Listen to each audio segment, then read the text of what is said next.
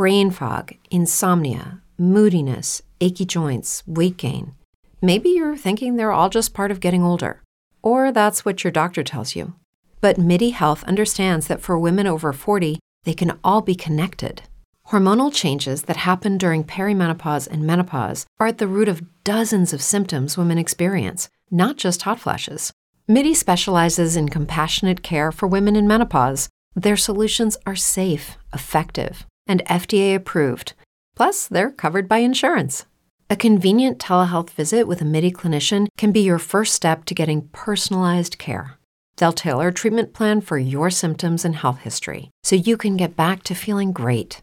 91% of MIDI patients get relief from symptoms within just two months. When your body changes, your care should too. Book your virtual visit today at joinmidi.com. That's joinmidi.com.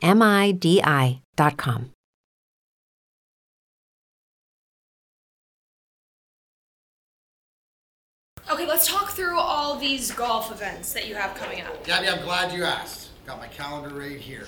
July 17th at Red Run, and then July 31st, I have the American Golf outing uh, for the Cancer Society. I also have the American Cancer Society golf outing on the 31st, and also I got yours on the 18th, buddy. No Yeah, problem. I'm gonna be, I'm gonna, will hope I'm gonna be there. will hope I'll be there. Whoa, boys, these are a lot of events and golf outings. Well, you want me to miss my own golf tournament? Gabby, they're all great cars. I mean, this Okay, is. hold on, hold on, hold on. I got this. Guys, I got this. Don't worry about it. Hold on a second. He always. Remember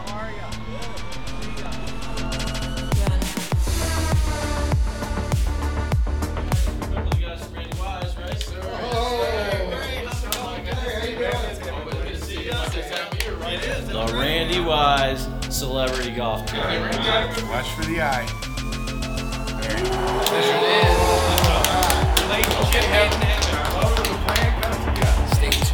It's the Randy Wise Celebrity Golf Tour. Some of the biggest names in Michigan sports, and some, well, not so much. Brought to you in part by Premier Security Solutions, Fairway Packing Company, and Swiss Insurance. Watch episodes at WoodwardSports.com.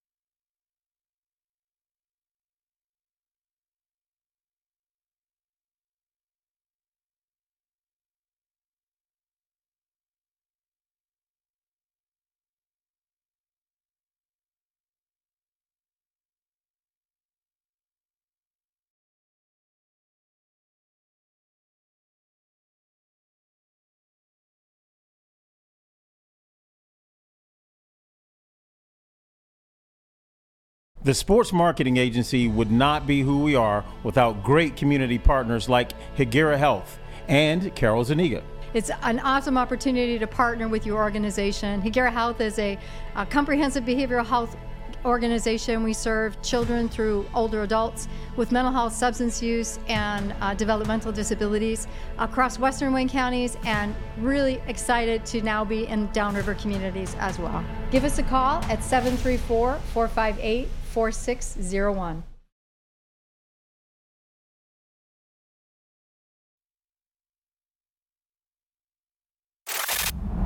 Love Woodward Sports? Love wearing clothes? Then you should be wearing Woodward Sports clothes. Check out our full line of merch at woodwardsports.com. Just click on shop. We have all your favorite designs, like Dan Campbell kneecaps, Woodward Golf, and of course, our own logoed out merchandise. Men, women, infants, kids all love Woodward Sports. Impress your friends. Impress your boss. Impress your dog. Buy Woodward Sports merch today.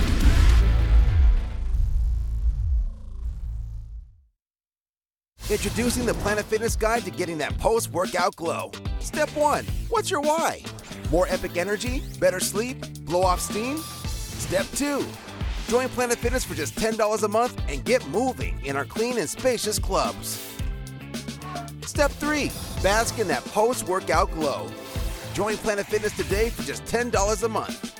Join today at any of the 50 plus Detroit area locations. By now, you know me, Christina Gennari, as the obvious choice in real estate. And you know my website, soldchristina.com, as your number one resource for buying or selling your home. Myself, along with my amazing staff, pride ourselves on making your home buying and selling experience a relaxing and easy one. Come see why we are the obvious choice. Christina Gennari at soldchristina.com, the obvious choice in real estate. At work and at home. We're there with smarter security solutions. Featuring complete automation with customized alerts and more. For over 90 years, we've been the company that's been counted on to protect what matters most, all with personalized service and care. Right now, for a limited time, receive a free video device plus free installation with a new home system. Guardian Alarm. We protect Michigan.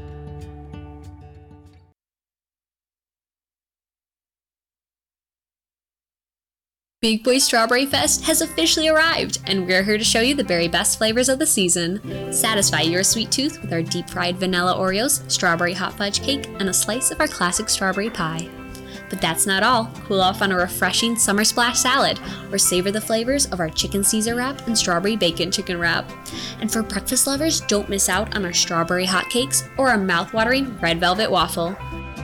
Strawberry Fest is something for everyone. Celebrate the sweet season with us at Big Boy.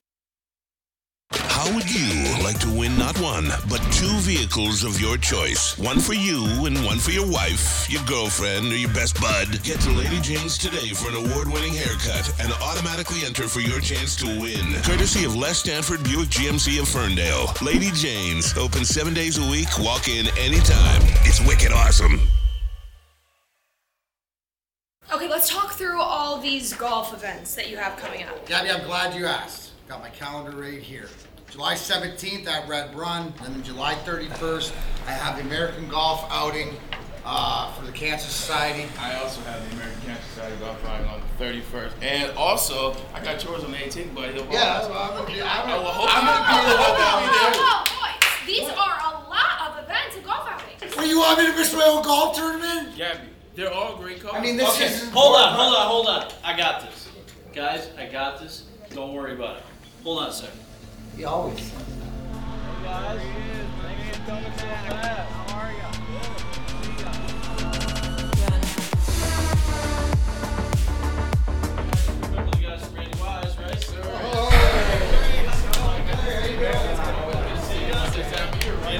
Randy Wise Celebrity Golf Tour. Watch for the eye.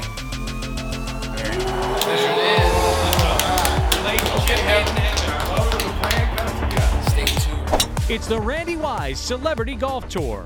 Some of the biggest names in Michigan sports, and some, well, not so much. Brought to you in part by Premier Security Solutions, Fairway Packing Company, and Swiss Insurance. Watch episodes at WoodwardSports.com. We're back Morning Show here on the. Am I getting audio? Audio good? Can you guys hear me? And the chat, just to just to confirm.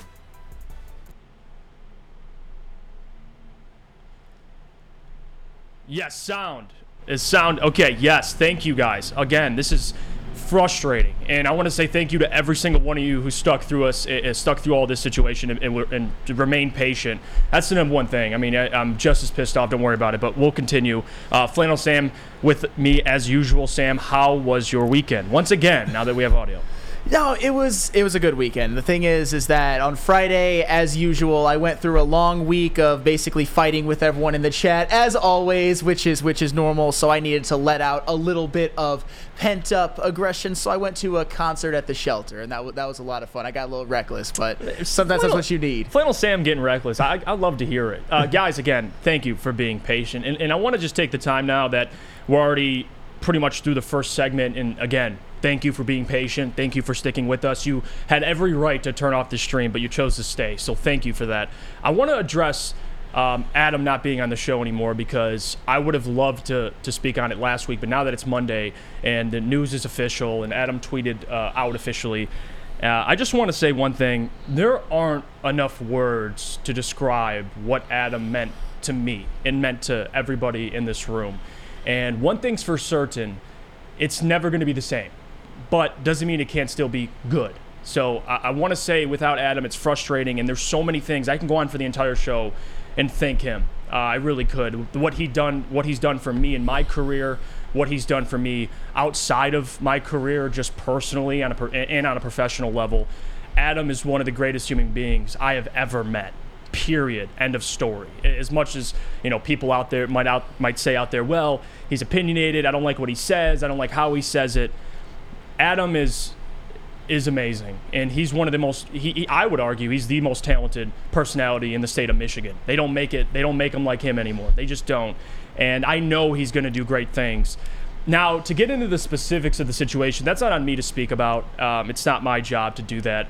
Uh, now, I can talk about his departure from the show, but all the details, I'll leave that to Adam and, and Woodward Sports. But just speaking on what he meant to me in this show, he did everything for me. We started this show together out of nowhere. Um, and again, it was it was scary. I'm somebody that wanted this opportunity. I've been working hard for my entire life to get an opportunity like this. And not only did I get one, I got an opportunity with the best possible partner I could have asked for, and Adam Baydoun. He made everything easy for me, and he's prepared me to this point. And again, it, it's just speaking to the audience. Um, you guys, I can't blame you for not being interested because a lot of you guys were fans of Adam strictly, and I respect that. I'm not going to fault anybody for choosing not to tune in. But what me and Sam are going to try to do, to the best of our ability, is put on the best possible product for every single one of you. We prep our asses off. We're, we're always going to be prepared. We're going to bring it. Me and Sam are going to go at each other every single morning, and we have to work with what we have. Um, it, it, I can't keep dwelling on the past as much as I love to because I love Adam Baydoun so much. Um, I think to, to respect Adam and to you know make him proud, what we have to do now is just continue to put out the best product we can put out, point blank period. And anything in the past, um, as much as it may be frustrating, it's not my it's not my you know job to to talk about it. That's Adam and and everybody else. So I just wanted to address it. Adam will no longer be on the show, um, but me and Sam are going to do our best of ability to try and provide the best product. Sam. Absolutely. Nobody meant more to this network than Adam Baydoun. And watching him grow from the beginning, and myself, when I first got here, being a fan of this show and being a fan of Adam and a fan of yours, Jeff, and then getting to actually work with you guys and spot duty, that was an absolute honor and pleasure. And I know even taking, you know, filling big shoes that left by Adam Baydoun, I'm kind of going to paraphrase what Shannon Sharpe did, said during his Hall of Fame speech, where he said, that he, even though he's going to the Hall of Fame, he is the second best player in his own family. The best that I can hope for is to be the second most important person to ever have this seat on the Morning Woodward show. But you know what? I'm going to make Adam proud. I'm going to maybe make you guys come to my side on a few topics that you guys never think you will on. And me and Jeff are going to go at each other every day and always Mhm. come prepared and work hard. And of course, we've all, still got such a great crew at Woodward Sports. We do. Yeah. And, and I still have full faith in this company. And I want to just get this straight too. Adam was not fired. So that that's something, and I'm not gonna, you know, that's the rumor that's circulating. Well, you know, did Adam say anything that got him fired? It, it, that all that specifics, Adam didn't just. I mean, Adam did a lot for this company on air and off the air. So um, that's a fact, and we all know that how much how much you know he did for us personally, but also for the company professionally. So again, I wanted to address it. Um, all the, the details of it, that's not up to me to, to get into, but I just want to clarify that Adam left on his will. And I'm so happy for him. I really am. It doesn't change our relationship. We're still gonna, you know, be great friends. I'm still gonna call him and lean on him a lot, and he's still gonna be around on social media. But I wanted to clear that up, Sam. Uh, and I want to say this for Sam to defend Sam a little bit because Sam's not joining the show to fill what Adam, uh, the fill the void Adam left. That's not his job. It's on all of us to, to piece in and try and fill the void. It's not on just Sam Flannel. Sam's going to give his best um, ability. He always, and I know that of Sam. He's going to come prepared. He's going to bring it every single day. So, you know, eh, to try and replace Adam, nobody can do that. But again, if you guys are willing to give us a chance and are willing to try the show out and see if you like it, um, and hopefully we can help you stay or keep, keep you to stay, then I very, I very much appreciate that. So I want to say again, thank you guys for being patient. Out of all the BS that you had to deal with, you still chose to say. So um, thank you. We're to go to break really quick, and I know you probably break already. I know, but when we get back, uh, it's to be a smooth show. We got a lot to get into, um, especially now some Detroit Lions topics, which I'll get into later. Playoff is it playoff for bust expectations? Zion Williamson. I want to address this because I've seen that floating around social media over the weekend with Pistons fans either liking the idea or completely hating the idea. Um, a lot of Lions on the show sheet today, so we're going to get into it. But before we do that, I got to tell you about our friends over at Dispo. Because again, guys, you can join us and our friends at Dispo at their Hazel Park location on June 23rd for Ermanni and Edwards and the Woodward Heavyweights from 2 p.m. to 7 p.m. Come prepared as the Dispo dispensary takes your cannabis experience to new heights. Located at 634 West Nine Mile Road, Hazel Park, Michigan. See you there for Ermanni and Edwards with Maz and the Heavies live June 23rd at Dispo Dispensary, your local cannabis plug. Woodward Sports? Love wearing clothes? Then you should be wearing Woodward Sports clothes. Check out our full line of merch at woodwardsports.com. Just click on shop. We have all your favorite designs, like Dan Campbell kneecaps, Woodward golf, and of course, our own logoed out merchandise. Men, women, infants, kids all love Woodward Sports. Impress your friends, impress your boss, impress your dog. Buy Woodward Sports merch today.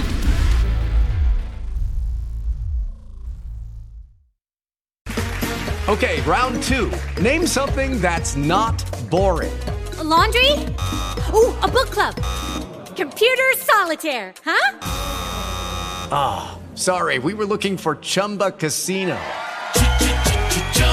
That's right. ChumbaCasino.com has over 100 casino style games. Join today and play for free for your chance to redeem some serious prizes.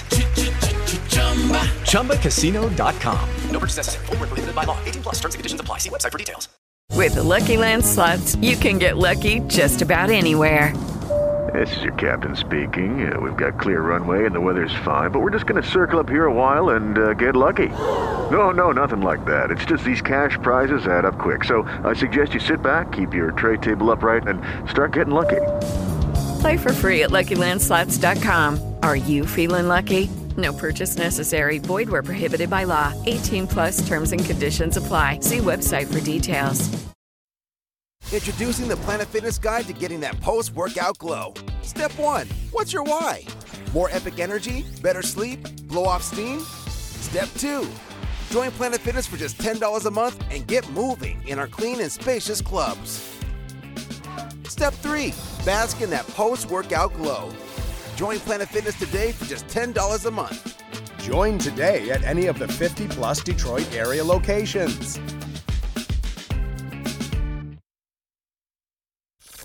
Woodward Avenue, the first paved road in America. Woodward Sports, the first sports network born in Detroit and made for Detroit. We're back, Morning Woodward Show here on the Woodward Sports Network. Jeff Iafrate, Sam Flannel. Uh, and we got our guy Broder in the booth uh, today filling in for JB. I forgot to get to the people. I want to get to everybody else. Broder, how are you feeling this morning? What's up? I'm good. I'm ready to go. I'm ready to go. I miss Adam for sure, but I know you guys are gonna crush it. Yeah, I know you guys are gonna crush it. I'm gonna it. need you guys, no doubt about it. Oh, We got yeah. Alex uh, Westfall in the booth with Lucas as well, and I wanted to get to the Zion Williamson thing and just get this out the way. Because we got a lot of Lions to get to also, um, and some Jordan Love comments, which I can't wait to get to. But we'll start with Zion Williamson. And I, I don't know if you saw this, Sam, but the rumored trade proposal on ESPN.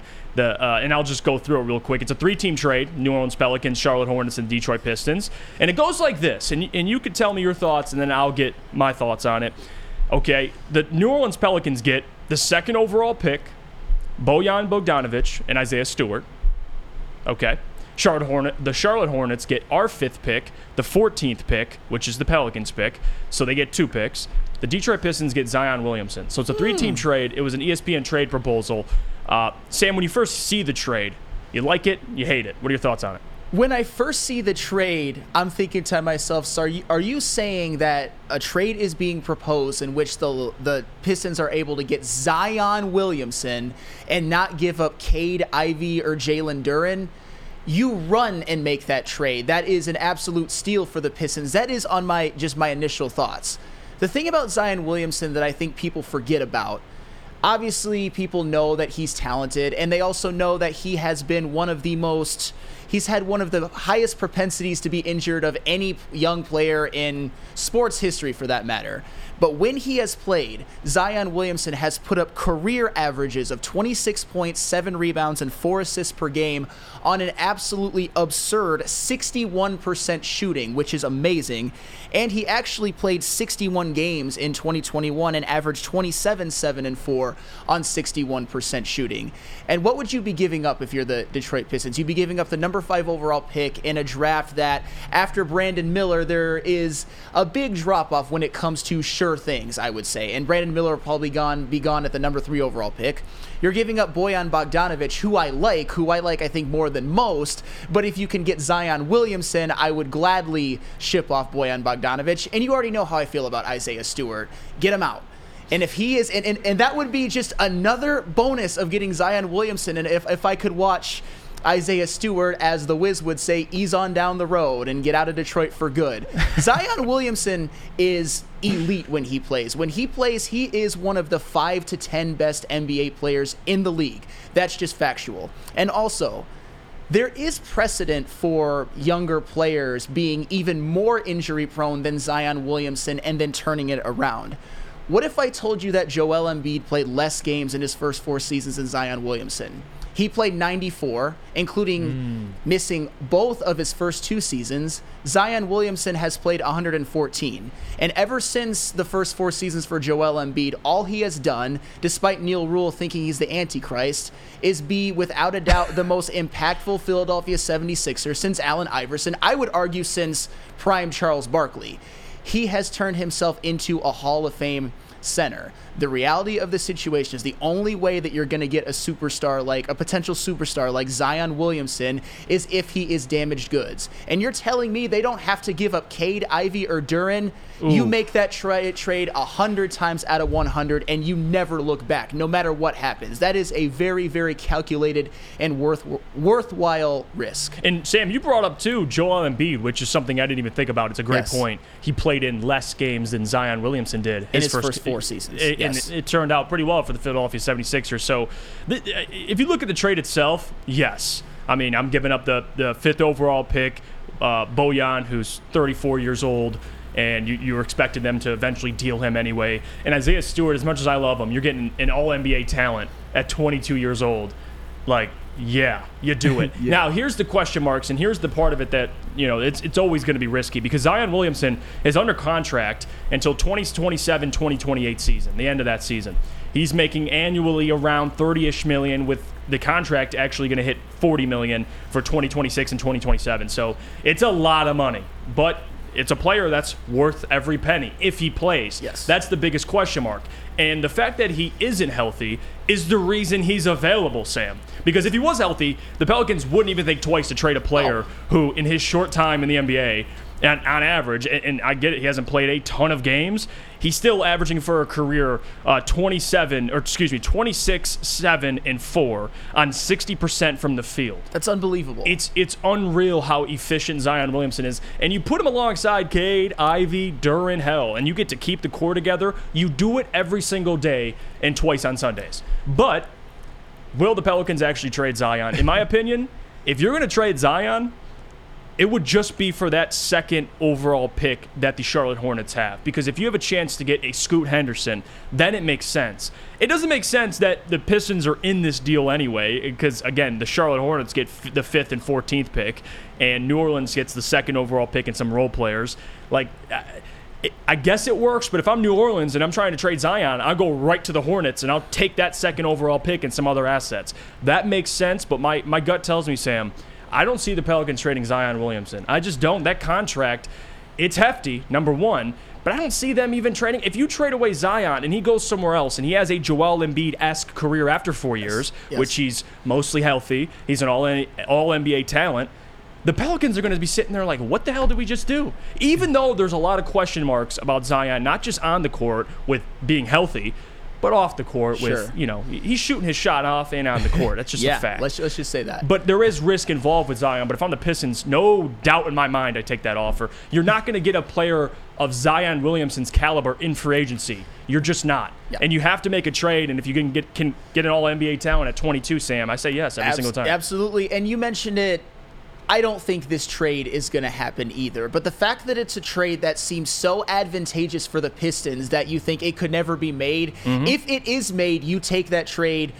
I'll say 150 times out of 100, and you never look back. You mentioned, I don't know if the New Orleans Pelicans trade Zion Williamson either. There might be an issue of him not wanting to be there. Obviously, the devil's advocate in me would say that Zion Williamson might be more prone to injury even in the future because he is built unlike any NBA player ever when it comes to his size and his ability to leap and his athleticism. It's you'd think it wouldn't necessarily be sustainable. But the reality of the situation is if the New Orleans Pelicans are forced to or they decide to trade Zion Williamson, they would have basically have wasted the careers in New Orleans of Anthony Davis and then Zion Williamson. Because Zion Williamson, don't get it twisted, if he were healthy, he would be on his way to being by far the best New Orleans Pelican in history, and that includes Anthony Davis. Zion Williamson is beyond elite. Zion Williamson, injuries notwithstanding, was the right choice at number one, even above Ja Morant. Zion Williamson is a physical freak, unlike likes of which we have never seen. And if you want to be in those waters, if you know, what, let, let's make Monty Williams earn his money. Maybe Monty Williams can help Zion Williamson out with some of his issues at this point. You don't just, I just don't get how Pistons fans are so flippant about potentially getting Zion Williamson and not giving up any piece of your core three players. It's absurd to me. This would be a fleecing. And uh, I want to read some of these comments because you guys are, are chiming in here. Uh, DNC, and I love this comment. Uh, he says, and I was going to bring this up because I, if you watch Ryen Russillo and, and Woj break this down on Ryen Russillo's podcast, he even mentioned in there in the podcast that Zion Williamson's contract is voidable if he's over 295. That was the that was put in the contract itself. So if he weighs more than 295, uh, the money's not guaranteed. So there there's that for you. That's a positive.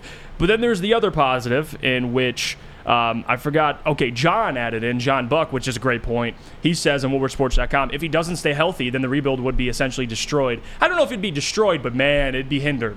If you have a forty million dollar contract and you can't get rid of him, that's tough. But the, for the people who are saying it's Blake Griffin, okay, number one, Blake Griffin came here and had a career season. So let's not act like Blake was some bum. But number two, he's 22 years old. 22. When Blake came here, he was what, 30? Like, it, it's Yeah, two he was- different players, completely different players. But Matt Broder, I'm going to go to you. You're the Lions guy, but you're also a Pistons fan. Oh, yeah. Zion Williamson, baby. You, you, you take it on that contract? You interested or, or no to Zion? I'm taking it as long as you don't have to give up Duren, Ivey, or Cade. I think it's a no-brainer. The the the issue with Zion is that risk versus reward. Like the reward of him playing well and being healthy is exponentially higher than anybody else on the market. Mhm.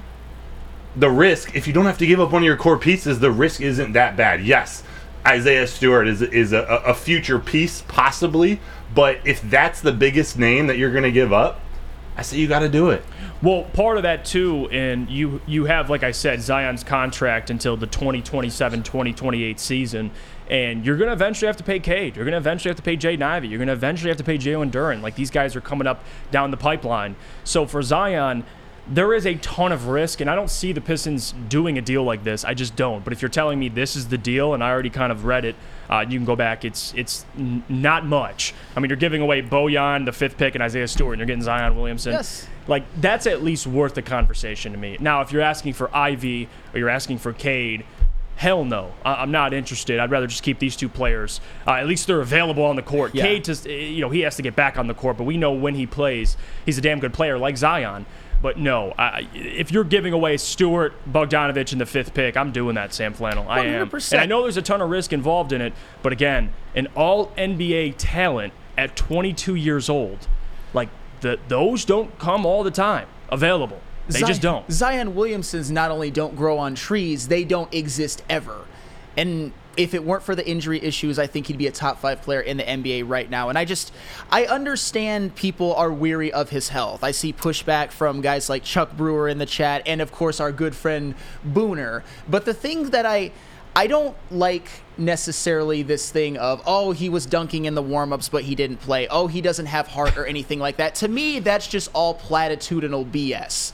I don't care about any of that. If, if he is able to play and he wants to play and can get out there, he is one of the best players in the NBA. It- it- Talent trumps heart. Talent trumps everything. Yeah, it does. No question about it. And Chuck even chimed in here. He said Weaver also cares about character, which is 100% true. Zion Christ. fit Detroit Freaking culture he's building. Yeah, like there's a thing. I, there's nobody at least a part of the Pistons now you could say I'm worried about them off the court.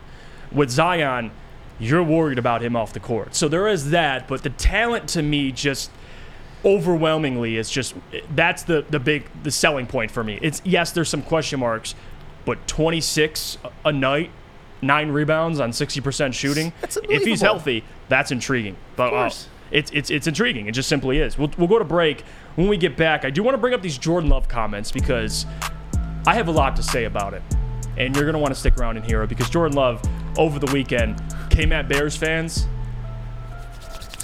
I can't wait to get Jordan to this. Love, this ain't your fight, man. But Sam Flannel, tell us about Lady Jane's, where I can get a haircut. Oh, absolutely. And of course, I always mention Lady Jane's because every time I go to get my haircut, I always go to Lady Jane's. They have the best stylist around, and they always have me looking this good every time, even if a lot of you in the chat do not think so. I know I look good, and it's because Lady Jane's always does a great job. They're open seven days a week, 10 a.m. to 8 p.m. Walk in anytime. It is wicked awesome.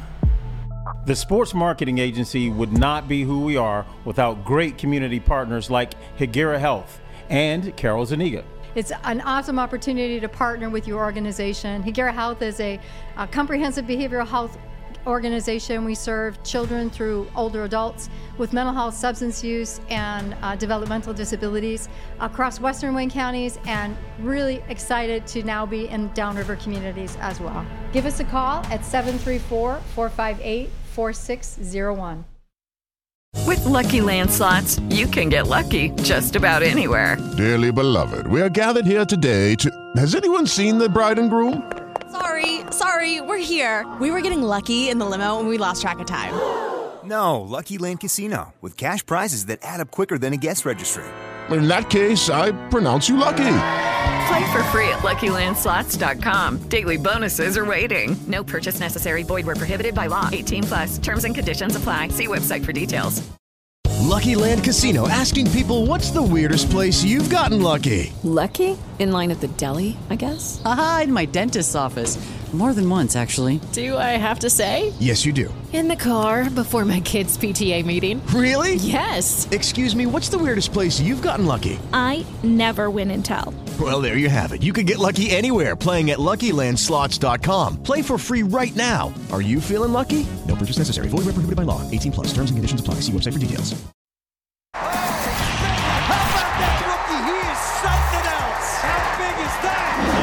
Detroit sports teams live on Woodward.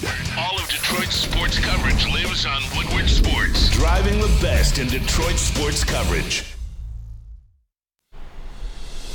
Welcome back Woodward Show here on the Woodward Sports Network. Halfway through the first hour. Thank you to everybody for tuning in and joining us. And again, subscribe if you're watching on YouTube. But if you can and you're not watching us live, it's okay. You can check us out on any podcast app you listen to, whether it's Apple or, or Spotify. Leave a five star review for Sam and his beautiful flannels. And if you're watching on the website, go check out the latest news articles by our very own people like Matt Broder, who we're going to be talking about one of his Lions articles later in the show. But you got updates, show clips, and sick merchandise. You're going to want to check that out. But for right now, I want to talk about Jordan Love, Sam. And do you do you have? And I'll give you some time, uh, Lucas and Alex, if you could help them. There's the link uh, on the prep to what Jordan Love said, the tweet itself, and I might have put it in the uh, in our group chat as well. If you could get the video, that would be helpful. But I want to run through kind of what he said specifically. So and I have the graphic also, if you guys want to throw that up, if you have it, Jordan Love and what he said. Uh, but basically, it was Father's Day yesterday. And we know one quarterback in Green Bay who is the daddy of Chicago, who is the uh, Chicago's father. We know that for a fact. It's Aaron Rodgers. And despite what I think about him, and we may disagree about Aaron Rodgers, you can't deny he owned Chicago. Of course he did. He, he, he just simply owned Chicago. Now, here's the graphic. He says, Happy Father's Day to all the Bears fans out there. Jordan Love, you do realize that statement indicates that they're your father. Am I the only one who read it that way? Happy Father's Day to all the Bears fans out there. Yeah, that is how technically that's what you would say to your dad if it was if it was Father's Day. When's the last time your father ever wished you Happy Father's Day? I can't say it's ever happened, my man. Does that that that doesn't happen, right? It does That's not not happen. a normal thing. Okay, so Jordan Love, and let me just talk to Jordan Love for a second, okay? Get. I, I get he's under tremendous pressure. He's replacing not only it's not only just Aaron Rodgers, but you're going from Brett Favre to Aaron Rodgers to now Jordan Love. So there's immense pressure on Jordan Love, and we don't even know if he's going to fail or succeed. No one knows really how good Jordan Love is. You haven't really seen him in a big enough sample size. But let me just say this: Chicago, you're picking a fight with Chicago. How much far better are you than Chicago, Green Bay? You have a decent roster, but you can make an argument Justin Fields right now has shown more than, than Jordan Love. He has. He has. And he's more dynamic. At, Oh, at least yeah. we know at this point. So for Jordan Love to act like he's a part of that Rodgers beef with Chicago, you have nothing to do with it. You you you helped the Bear the, the, the Green Bay Packers zero to defeat the Chicago Bears during your tenure with the with the Green Bay Packers. You have no right. Even if you didn't mean it, because he technically called Bears fans his dad, which nice. I mean, that didn't make any sense. But even if you said it correctly, that statement is idiotic. Jordan Love hasn't even touched an NFL field for an entire season, and he's already calling Chicago technically his dad. good luck, good luck, Jordan Love. And this is the question I pose to the people, just to clear this up: Who's going to be better this season, Green Bay or Chicago? And that's an interesting question because right now in the poll, and I have the poll up, who will be better this season in the NFC North, Green Bay Packers or Chicago Bears? Guess who's in the lead from the people? The Chicago Bears, 53% to 47%. The fact that it's even that close gives you no right to talk Jordan Love. Absolutely. With what he showed in the NFL, which is pretty much nothing. And I'll tell you what, and I think we will all agree on this in the room. Is there a lot of question about the Green Bay Packers running game? They got Aaron Jones, AJ Dillon, a couple damn good running backs, one of the best duos in the National Football League. They got a couple former Pro Bowlers and including an All-Pro and David Bakhtiari on their offensive line. They've got a lot of nice pieces on defense, including Rashan Gary coming back, Kenny Clark, Preston Smith, Jaire Alexander, De'Vondre Campbell. The biggest question mark into whether people think the Green Bay Packers are going to be good or not is one Jordan Love. Is if mm-hmm. I'm talking to Jordan Love, that's you, Jordan Love. Nobody knows if Jordan Love is good or not. And the fact that he has he's gotten to talking like this despite having not helped the Packers win any of those games against the Bears, at least while he's been on the team, to me is absolutely laughable, and it is way, him being way too big for his britches. Oh, Jeff, I actually know how he did help. The way that he held that clipboard and sat on the bench and left like an ass print in the bench, that is how he's helped this team win. Unbelievable job, Jordan Love. Those sweet nothings he may have whispered in Aaron Rodgers' ears, like, hey, go out and make that pass. That is how Jordan Love allegedly helped. I just. Does he not realize that he is one of the biggest question marks in all of the NFL? Didn't I say it at the beginning? What is the biggest question mark on the Green Bay Packers? It's Jordan Love. Yeah, it is. Why is he talking about the Bears? It is very plausible that the Bears are better than the Packers this year. Even though the Packers have a lot of decent pieces, it's just nobody knows anything about Jordan Love. Sit down. And this Be doesn't. humble. This does not happen in the NFC North. Period. I mean, you look at the quarterbacks. Jared Goff. Even though they were what five and one last year against the NFC North, Yeah. you hear Jordan Love come out, or excuse me, Jared Goff come out and say, "Yeah, we own the NFC North." you ever heard Justin Fields, even though he hasn't been winning in the NFC North, say anything?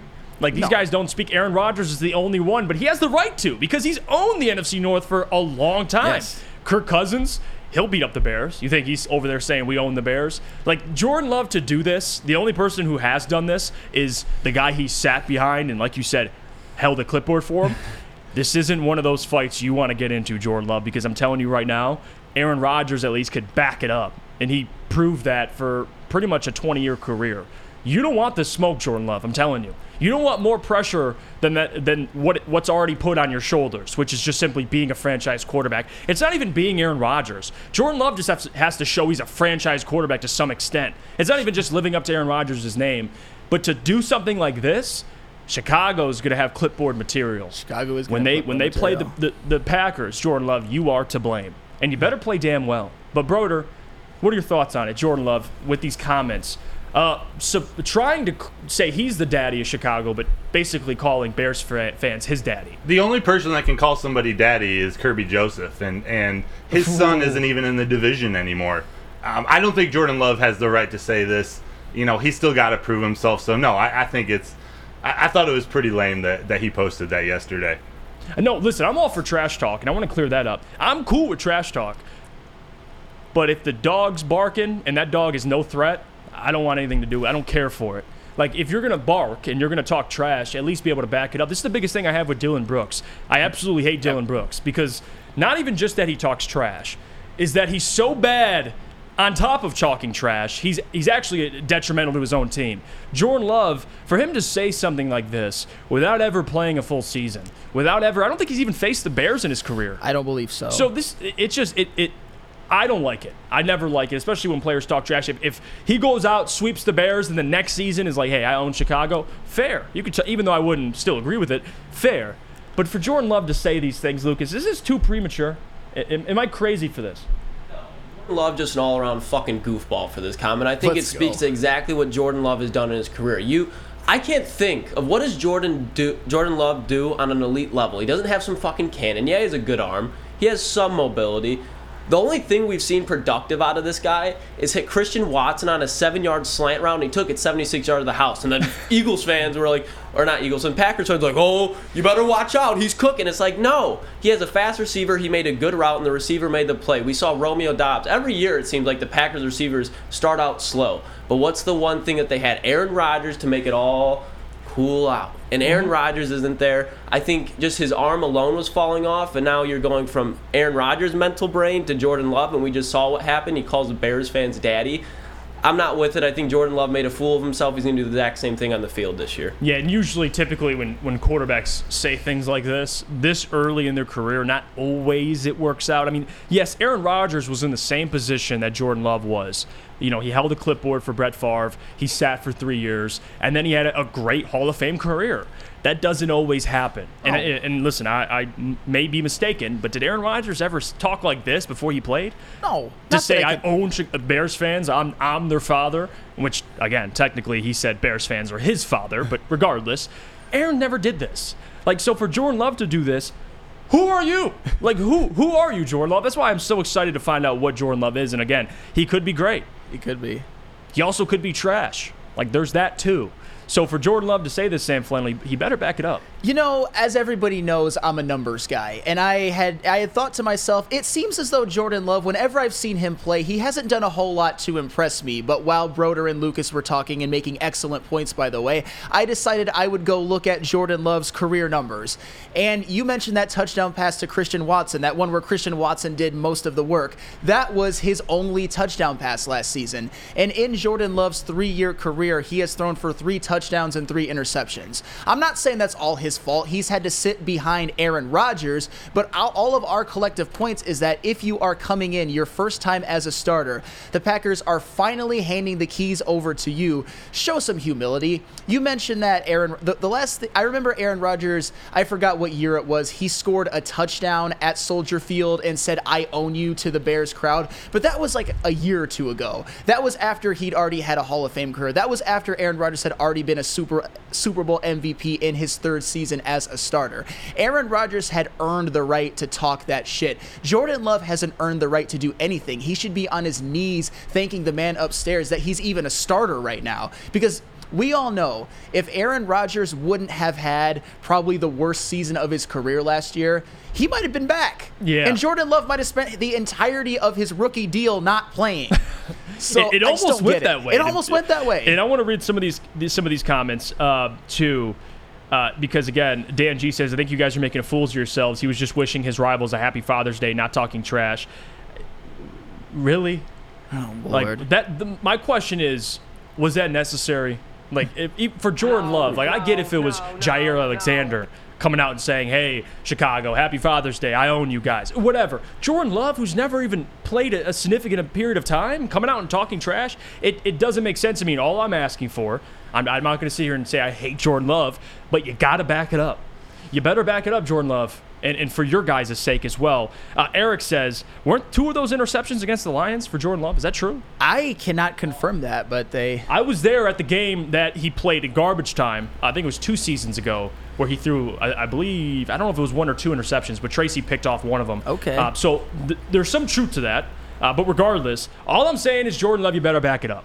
This doesn't apply to me. I don't care about what the Packers do this season. I, I think the Bears and Packers will be right around the same uh, win total number, just because to me the Packers have a really good roster, but the court, all the question marks are for Jordan Love. The Bears have an improved roster, but I know what Justin Fields is. At least I have a good idea, and I like what he is turning into so far. If he can just throw the damn ball, which he showed last year to some extent, so we'll see.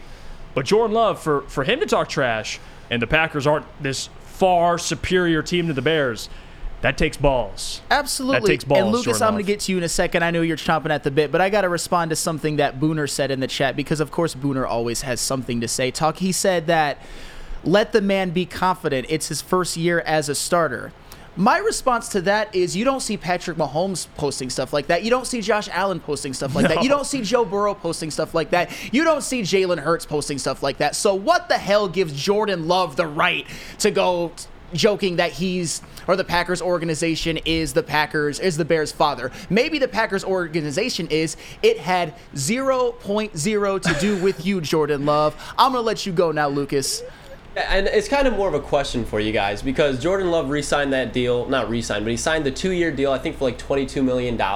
Don't you think that's a sign that the Packers are just, with that in itself, are kind of worried about Jordan Love? Because if you have this premier quarterback who's taking over for Aaron Rodgers, why would you want to sign him for a two-year deal? You want this guy to mature, and you want to see him and then extend him for a long time, especially as mobility like Jordan Love. So I guess, do you guys think that two-year deal is a good thing for Jordan Love, where he can work off of, or do you think it's the Packers like, yeah, we're going to see what this guy can do for a year, then we're going to move off of him? So I'll, I'll tell you what, we'll answer that question right after the break because that's a great question, Lucas. And I want to get into why I think, you know, why I love Jared Goff and what Jordan Love said kind of just speaks to why I love Jared Goff so much. yeah. Uh, we'll go to break, but before we do, let me tell you about our friends over at SMA, the sports marketing agency, because simply they help spread awareness about mental health and substance abuse. Their new podcast, This is the S Word, helps fight the stigma about seeking help. If you or someone you know is struggling, head to thesportsma.com for more information.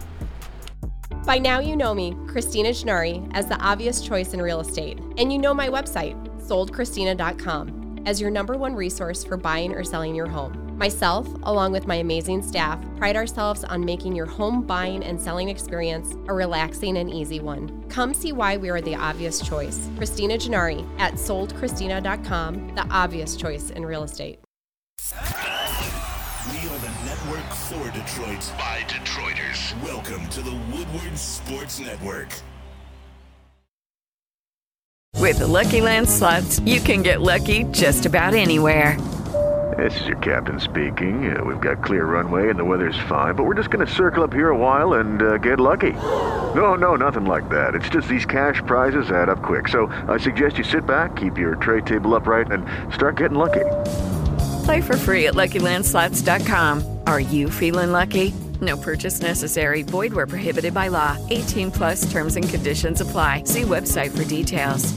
Hey guys, it is Ryan. I'm not sure if you know this about me, but I'm a bit of a fun fanatic when I can. I like to work, but I like fun too. It's a thing. And now the truth is out there. I can tell you about my favorite place to have fun Chumba Casino. They have hundreds of social casino style games to choose from, with new games released each week. You can play for free anytime, anywhere and each day brings a new chance to collect daily bonuses. So join me in the fun. Sign up now at ChumbaCasino.com. No purchase necessary. VGW. Void were prohibited by law. See terms and conditions. 18 plus. We're back. Morning Woodward Show here on the Woodward Sports Network. And again, if you're watching on our YouTube channel, we thank you guys so much for tuning in and sticking with us. Uh, and part of that is leave a like, support, comment down below. Uh, we see all you guys chiming into the chat, and we'll be getting to as many comments as we can. But if you're not watching live, it's okay. You can download uh, our show via any podcast app you have, whether it's Spotify, Apple, uh, and leave a five star review. Do it for us. Uh, it would be much appreciated. But again, if you're watching on WoodwardSports.com, check out all the latest news, articles, updates, show clips, and merchandise. Uh, but Lucas asked a very interesting question about Jordan Love and the Packers. And them giving him that small extension. They declined his fifth year option, but they extended his contract one more season. I think there is a lot of uncertainty with, with what Jordan Love is. And now people can say, well, why would they move on from Aaron Rodgers if they did if they weren't confident in Jordan Love? Of course you're gonna be confident. No one really truly knows. Only the Packers have the best idea because they got to watch him how he works, his approach in practice, uh, his ability in practice. Aaron Rodgers kind of being his mentor to some extent. That's not what Aaron Rodgers does, but he did it to whatever the level Aaron did it at. Jordan Love to me, I'm not going to say definitively he'll be bad or good. I don't know. I would bank on more so the side of he won't be great. He won't be Aaron Rodgers. I mean, if we're going off chances and we're going off uh, percentages, Sam, what's the in your numbers, guy? What's the percentage that the Packers go from Hall of Famer to Hall of Famer to Hall of Famer?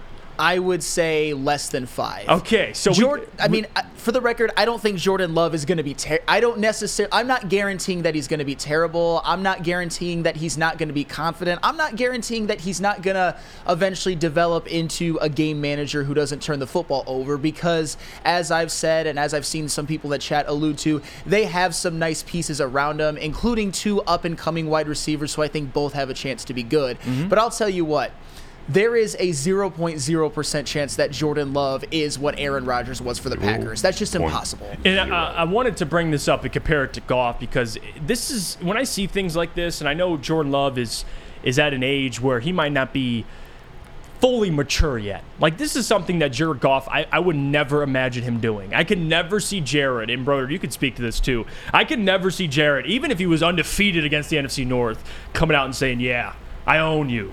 Even though I, you know, a part of me would love that as a fan, and, and to see Jared to show that side of him.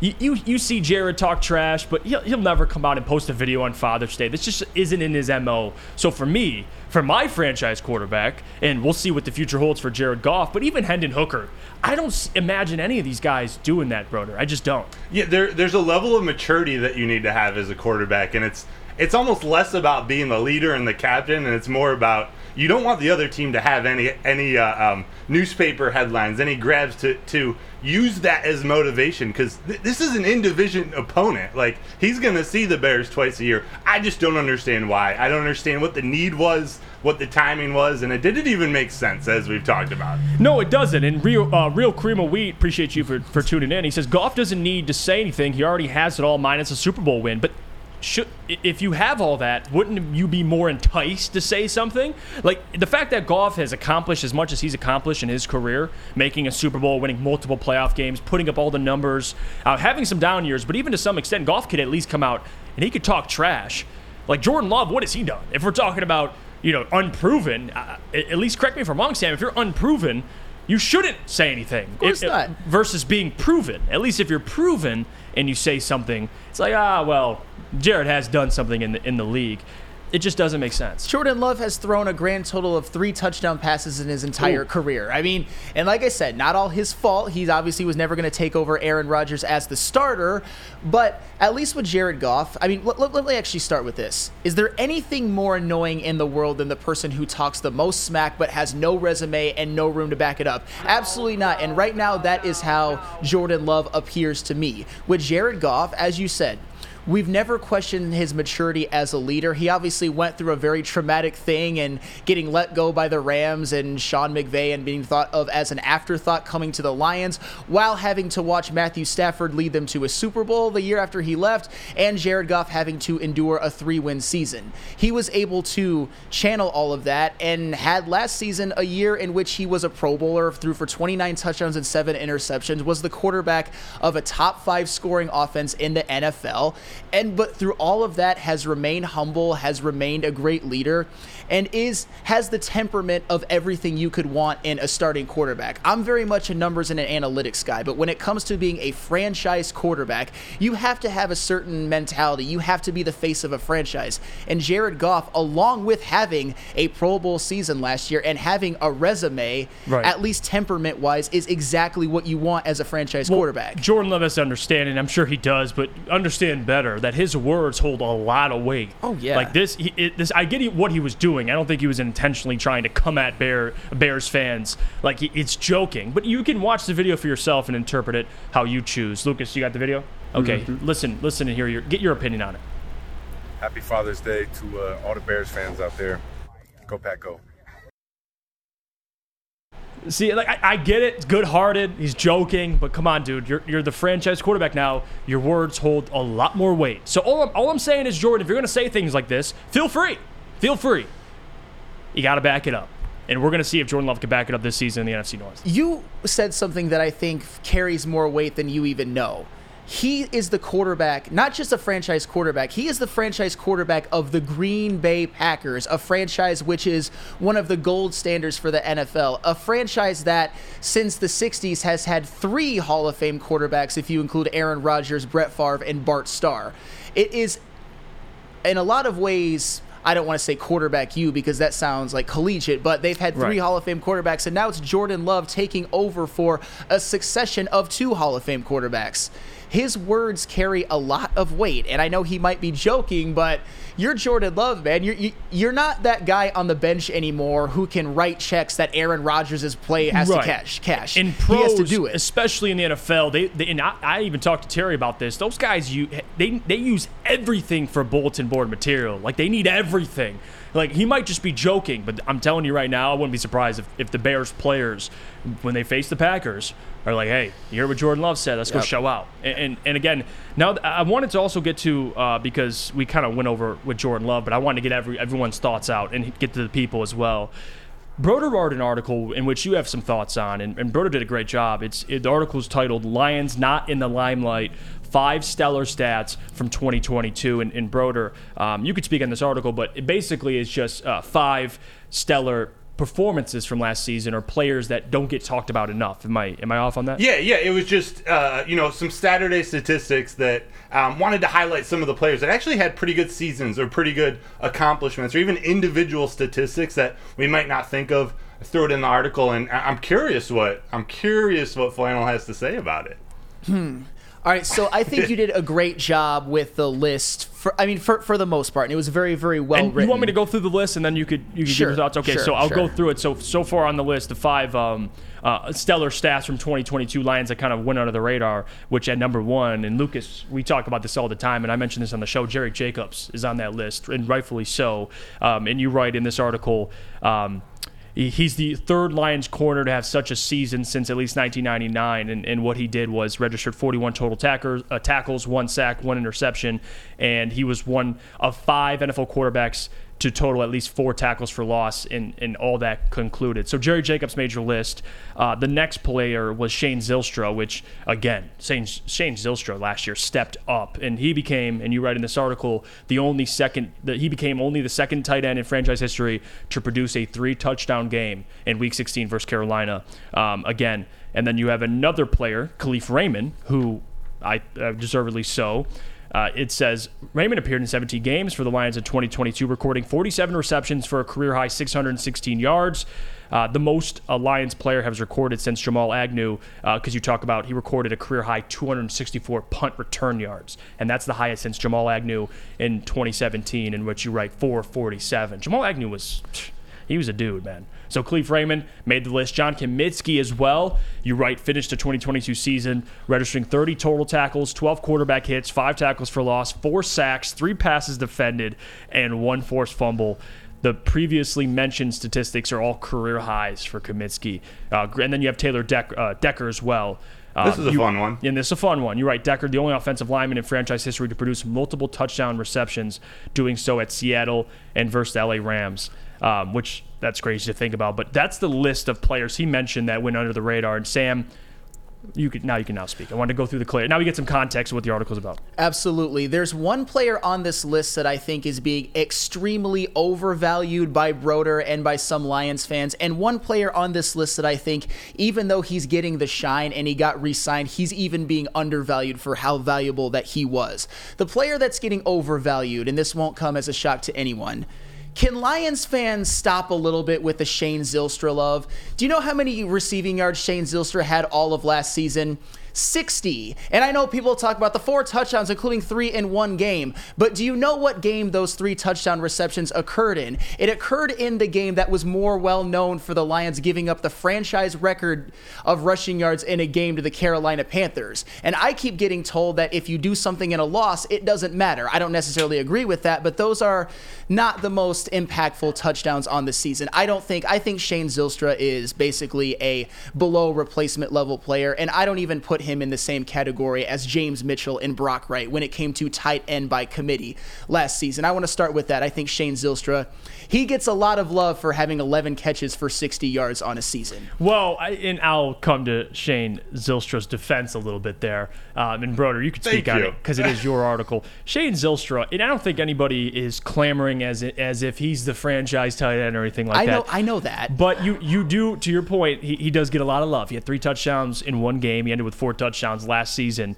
Uh, but his job was essentially just he was a gadget tight end who on the receiving side of things was pretty productive. Matt Broder. So to kind of speak on it, it is your article, so I'll let Yeah. you defend it. And, and let's be clear, it's not exactly an opinion piece. It was literally listing five statistics, five players, um, and he had a good game against the Panthers. And and although we played so horribly on defense, plays like that, plays like Zylstra kept them in the game. So I'm not defending him as being the starting tight end. I actually think he's the number four tight end, but Yeah. it was a good performance. All right, and for the record, and I agree with you, Matt Broder. I, I don't think that I never said that people are saying that Shane Zylstra is the starting tight end or anything like that. I'm just saying that It's that- like you're Tom Kennedy. What's what, what's your problem with Tom Kennedy? Well, it's bec it's you know what it is. It's something that I have a big problem with with a lot of Detroit sports fans. The folk heroization of mid athletes. We see it with Shane Zylstra. We see it with Tom Kennedy. We saw it with Don Kelly, and we saw it with Zach Zenner. These mid AF athletes that make a play or two because they're sort of that little engine that could, and all the fans just slobber over themselves. Oh, Shane Zylstra, another one yard touchdown. Oh, Tom Kennedy, eight catches in a season, but man, a couple of those catches were really big. Now he's a hero. I just, I don't like it. And, and that's and that's my thing, and that's what I think people have done a little bit with Shane Zylstra. Shane Zylstra was significantly less productive than even Brock Wright and James Mitchell, at least by the the numbers. And I don't like. Here's the thing: I don't like seeing him on the same list as Taylor Decker and John Cominsky. And now you, you know the old "taketh away and giveth." I will now taketh away from Shane Zylstra and giveth to John Cominsky because I actually think John Cominsky was one of the more valuable players on the Detroit oh, okay. Lions. So you got the John Cominsky Yes. love at least. Okay, uh, uh, there you go. John Cominsky, believe it or not, e- despite missing three games, was third on the team with four sacks. Despite missing three games, he was sixth on the team in tackles for loss with five. And as the as the um, article alludes to, he recorded career highs in tackles, quarterback hits with a very impressive 12, sacks, passes defended, and forced fumbles. And not just that.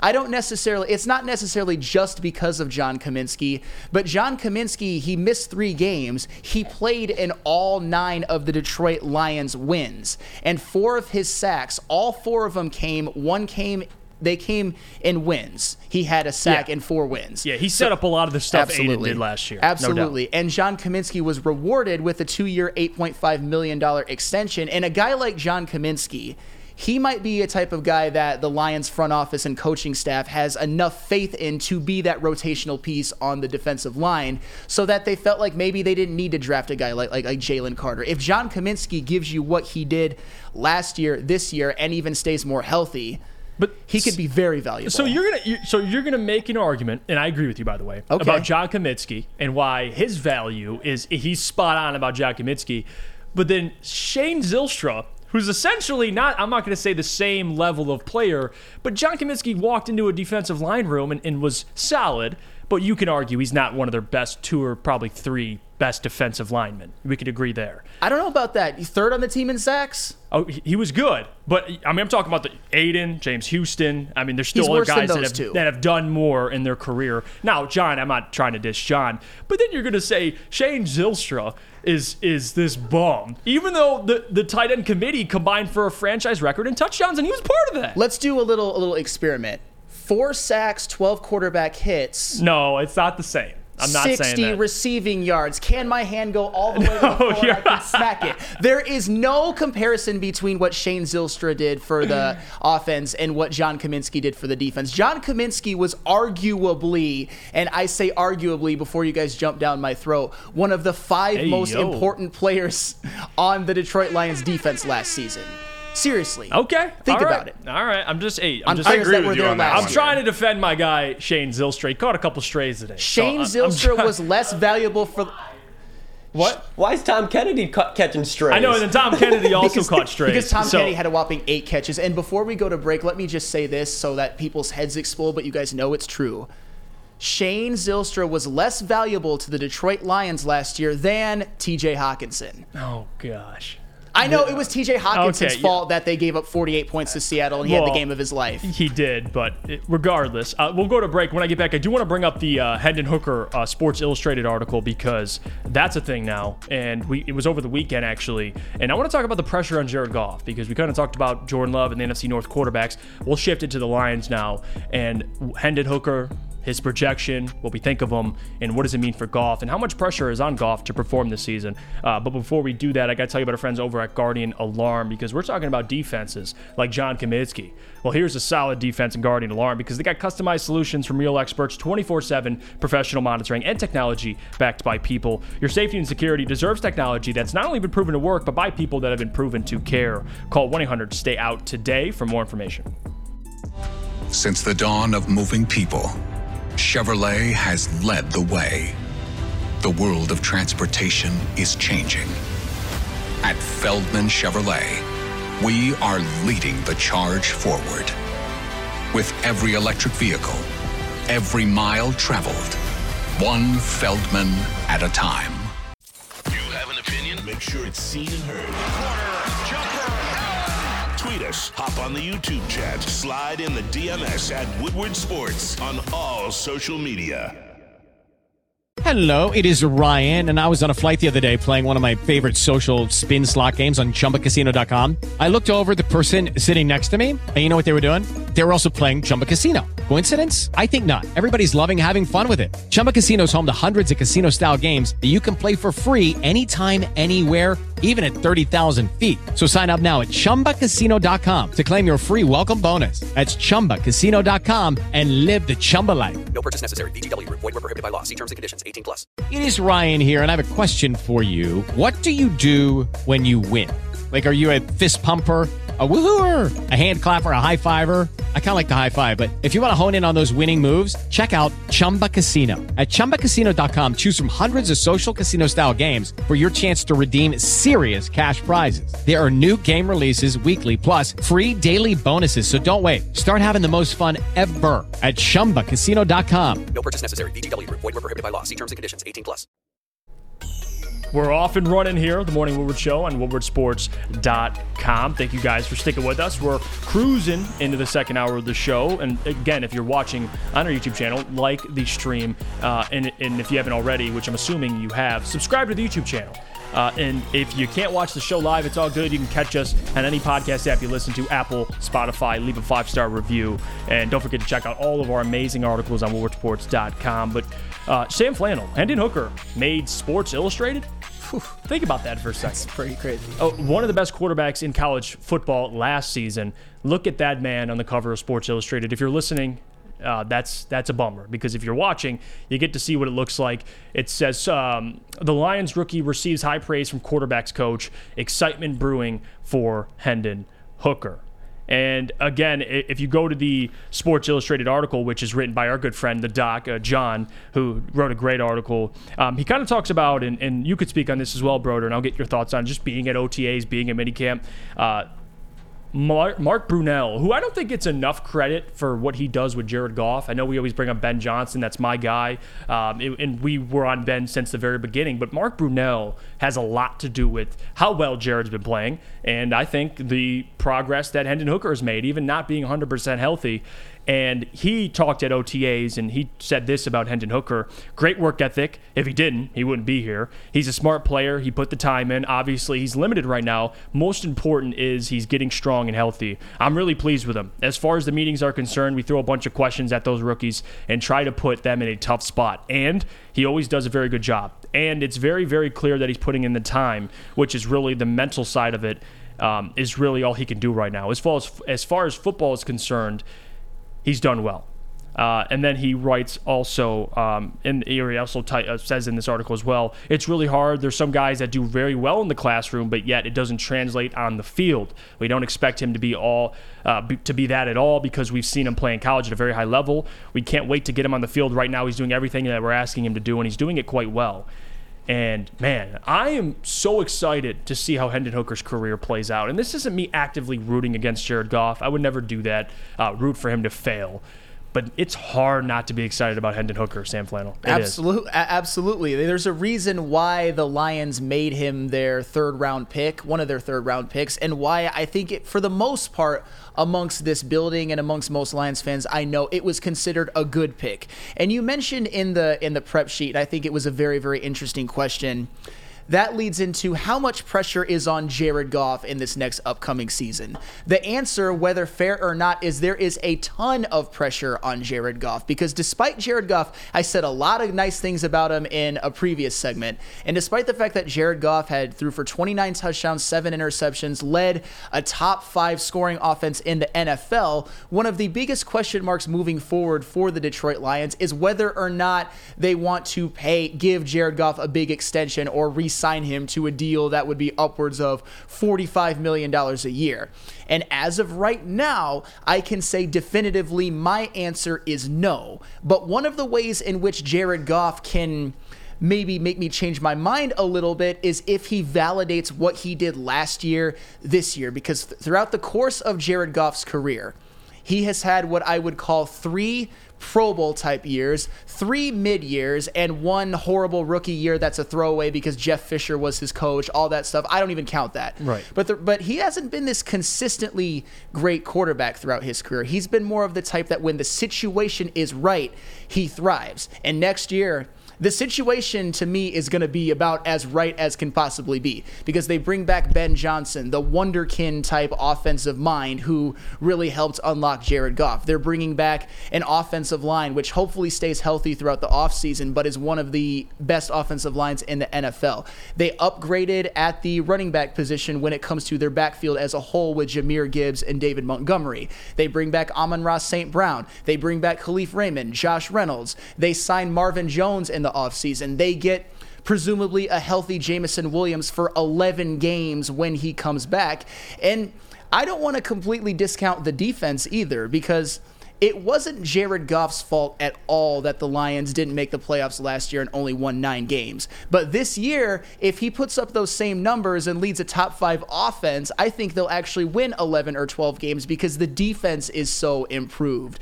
So to me, there is a lot of pressure on Jared Goff to validate what he did last year, this year, or even validate what he did the last six games of 2021 carried on into 2022, do it this year. Because there's questions about whether Jared Goff is the starter moving forward, the quarterback of the future, which uh, which I think we're split amongst Lions fans, on, or whether it's Hendon Hooker. A lot of questions can be. I wouldn't say answered, but I think Jared Goff with another great season can sway a lot of people into the, you know what, maybe we can give him an extension of $45 million a year, but certainly not yet. No, absolutely not. And again, the, the reason why I asked the question, how much pressure's on Jared Goff, is, is I had a, um, an idea where you'd go with it. That there is a lot more pressure on Jared Goff, especially now that they drafted Hendon Hooker. But I'm here to say that I don't think it changes. I think Jared Goff was always under a, a immense amount of pressure, regardless if he took Hendon Hooker or you didn't. Because the question is, and we all ask this all the time, is are you willing to extend Goff? And if so, how much? Will the Lions do it? Do you think they'll do it? And what's that price tag look like? I don't think that changes. I, it may be a little bit now that you got Hendon and we know what he did in college, but in reality, we don't even know what Hendon Hooker is. We don't know if he's a great quarterback. We don't know what he can be. He's not even 100% healthy yet. So I don't think it changes for Jared Goff. I think he was always under a lot of pressure uh, because, again, this is a quarterback who was thrown away essentially in LA, came to Detroit, uh, struggled his first season, but there, he didn't have a ton of help anyway. And then last season had a great season, a top six, top seven season in totality. This season, even without JMO, you have Ben Johnson returning. You still have one of the better offensive lines in the NFL. There isn't much for Jared for if you're talking about excuses. Now, the wide receiver core at, at the start, I'm a little concerned about, which, you know, Jahmyr Gibbs and Sam LaPorta, I think those rookies will be great additions. But I mean, we're relying on Marvin Jones, Josh Reynolds. Like it's it's tough to really rely. And he did it to some extent last year, but they don't have Chark this season. There's a lot of question marks, but I don't think it changes. I think Jared Goff was always under a lot of pressure, and I think bringing in Hendon maybe increases that a little bit because it's it's another quarterback. But regardless, he has to perform because at the end of the day, you got to find out if you're going to extend Jared or not. And I don't think it changes with Hendon Hooker. What do you think, Lucas?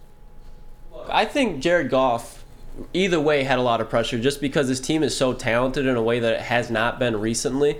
And so there was pressure there, but I think drafting Hendon Hooker kind of confirms the pressure for Jared Goff, where it's like, dude, either way, you had to play well this year, but if you don't, we have your replacement who is more talented, more mobile, and just from just an eye test, he, he beats Jared Goff with the eye test. Now, that doesn't mean I don't like Jared Goff because Jared Goff isn't a Josh Allen, Patrick Mahomes, uh, Joe Burrow. But what Jared Goff does is he's extremely efficient. He does all the little things right at an efficient level. And we saw it last year where the last, I want to say, like eight weeks, he didn't throw an interception.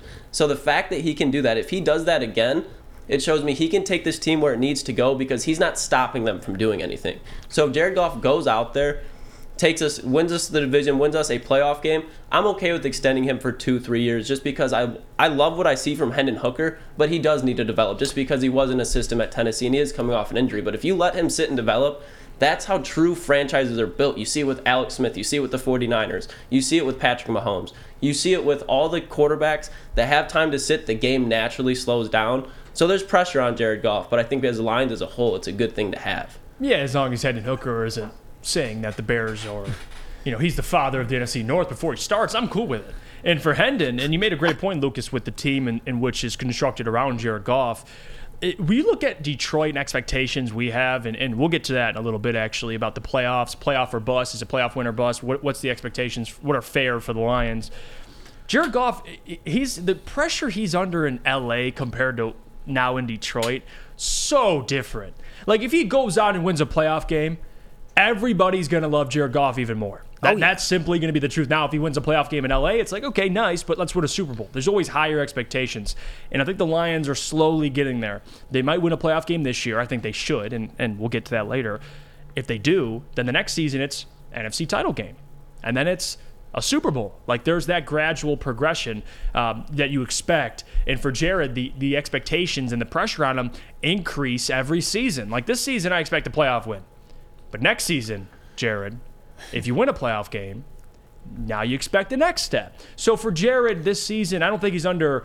I know uh, he's under pressure, but it's going to significantly increase as the years go by. Sam, with more success comes more expectations. That is 100% true. But one thing I did mention when I was giving my thoughts on Jared Goff is the reality of the situation is, and this is context free for the record. I know a lot of people accuse me of doing that all the time. I'm going to say right now it's context free. Jared Goff has had three very, very mediocre years to the point point where Sean McVay felt comfortable getting rid of him, bringing in Stafford. And oh, by the way, I know Lions fans don't like to think about this now, but Sean McVay was ultimately proven right.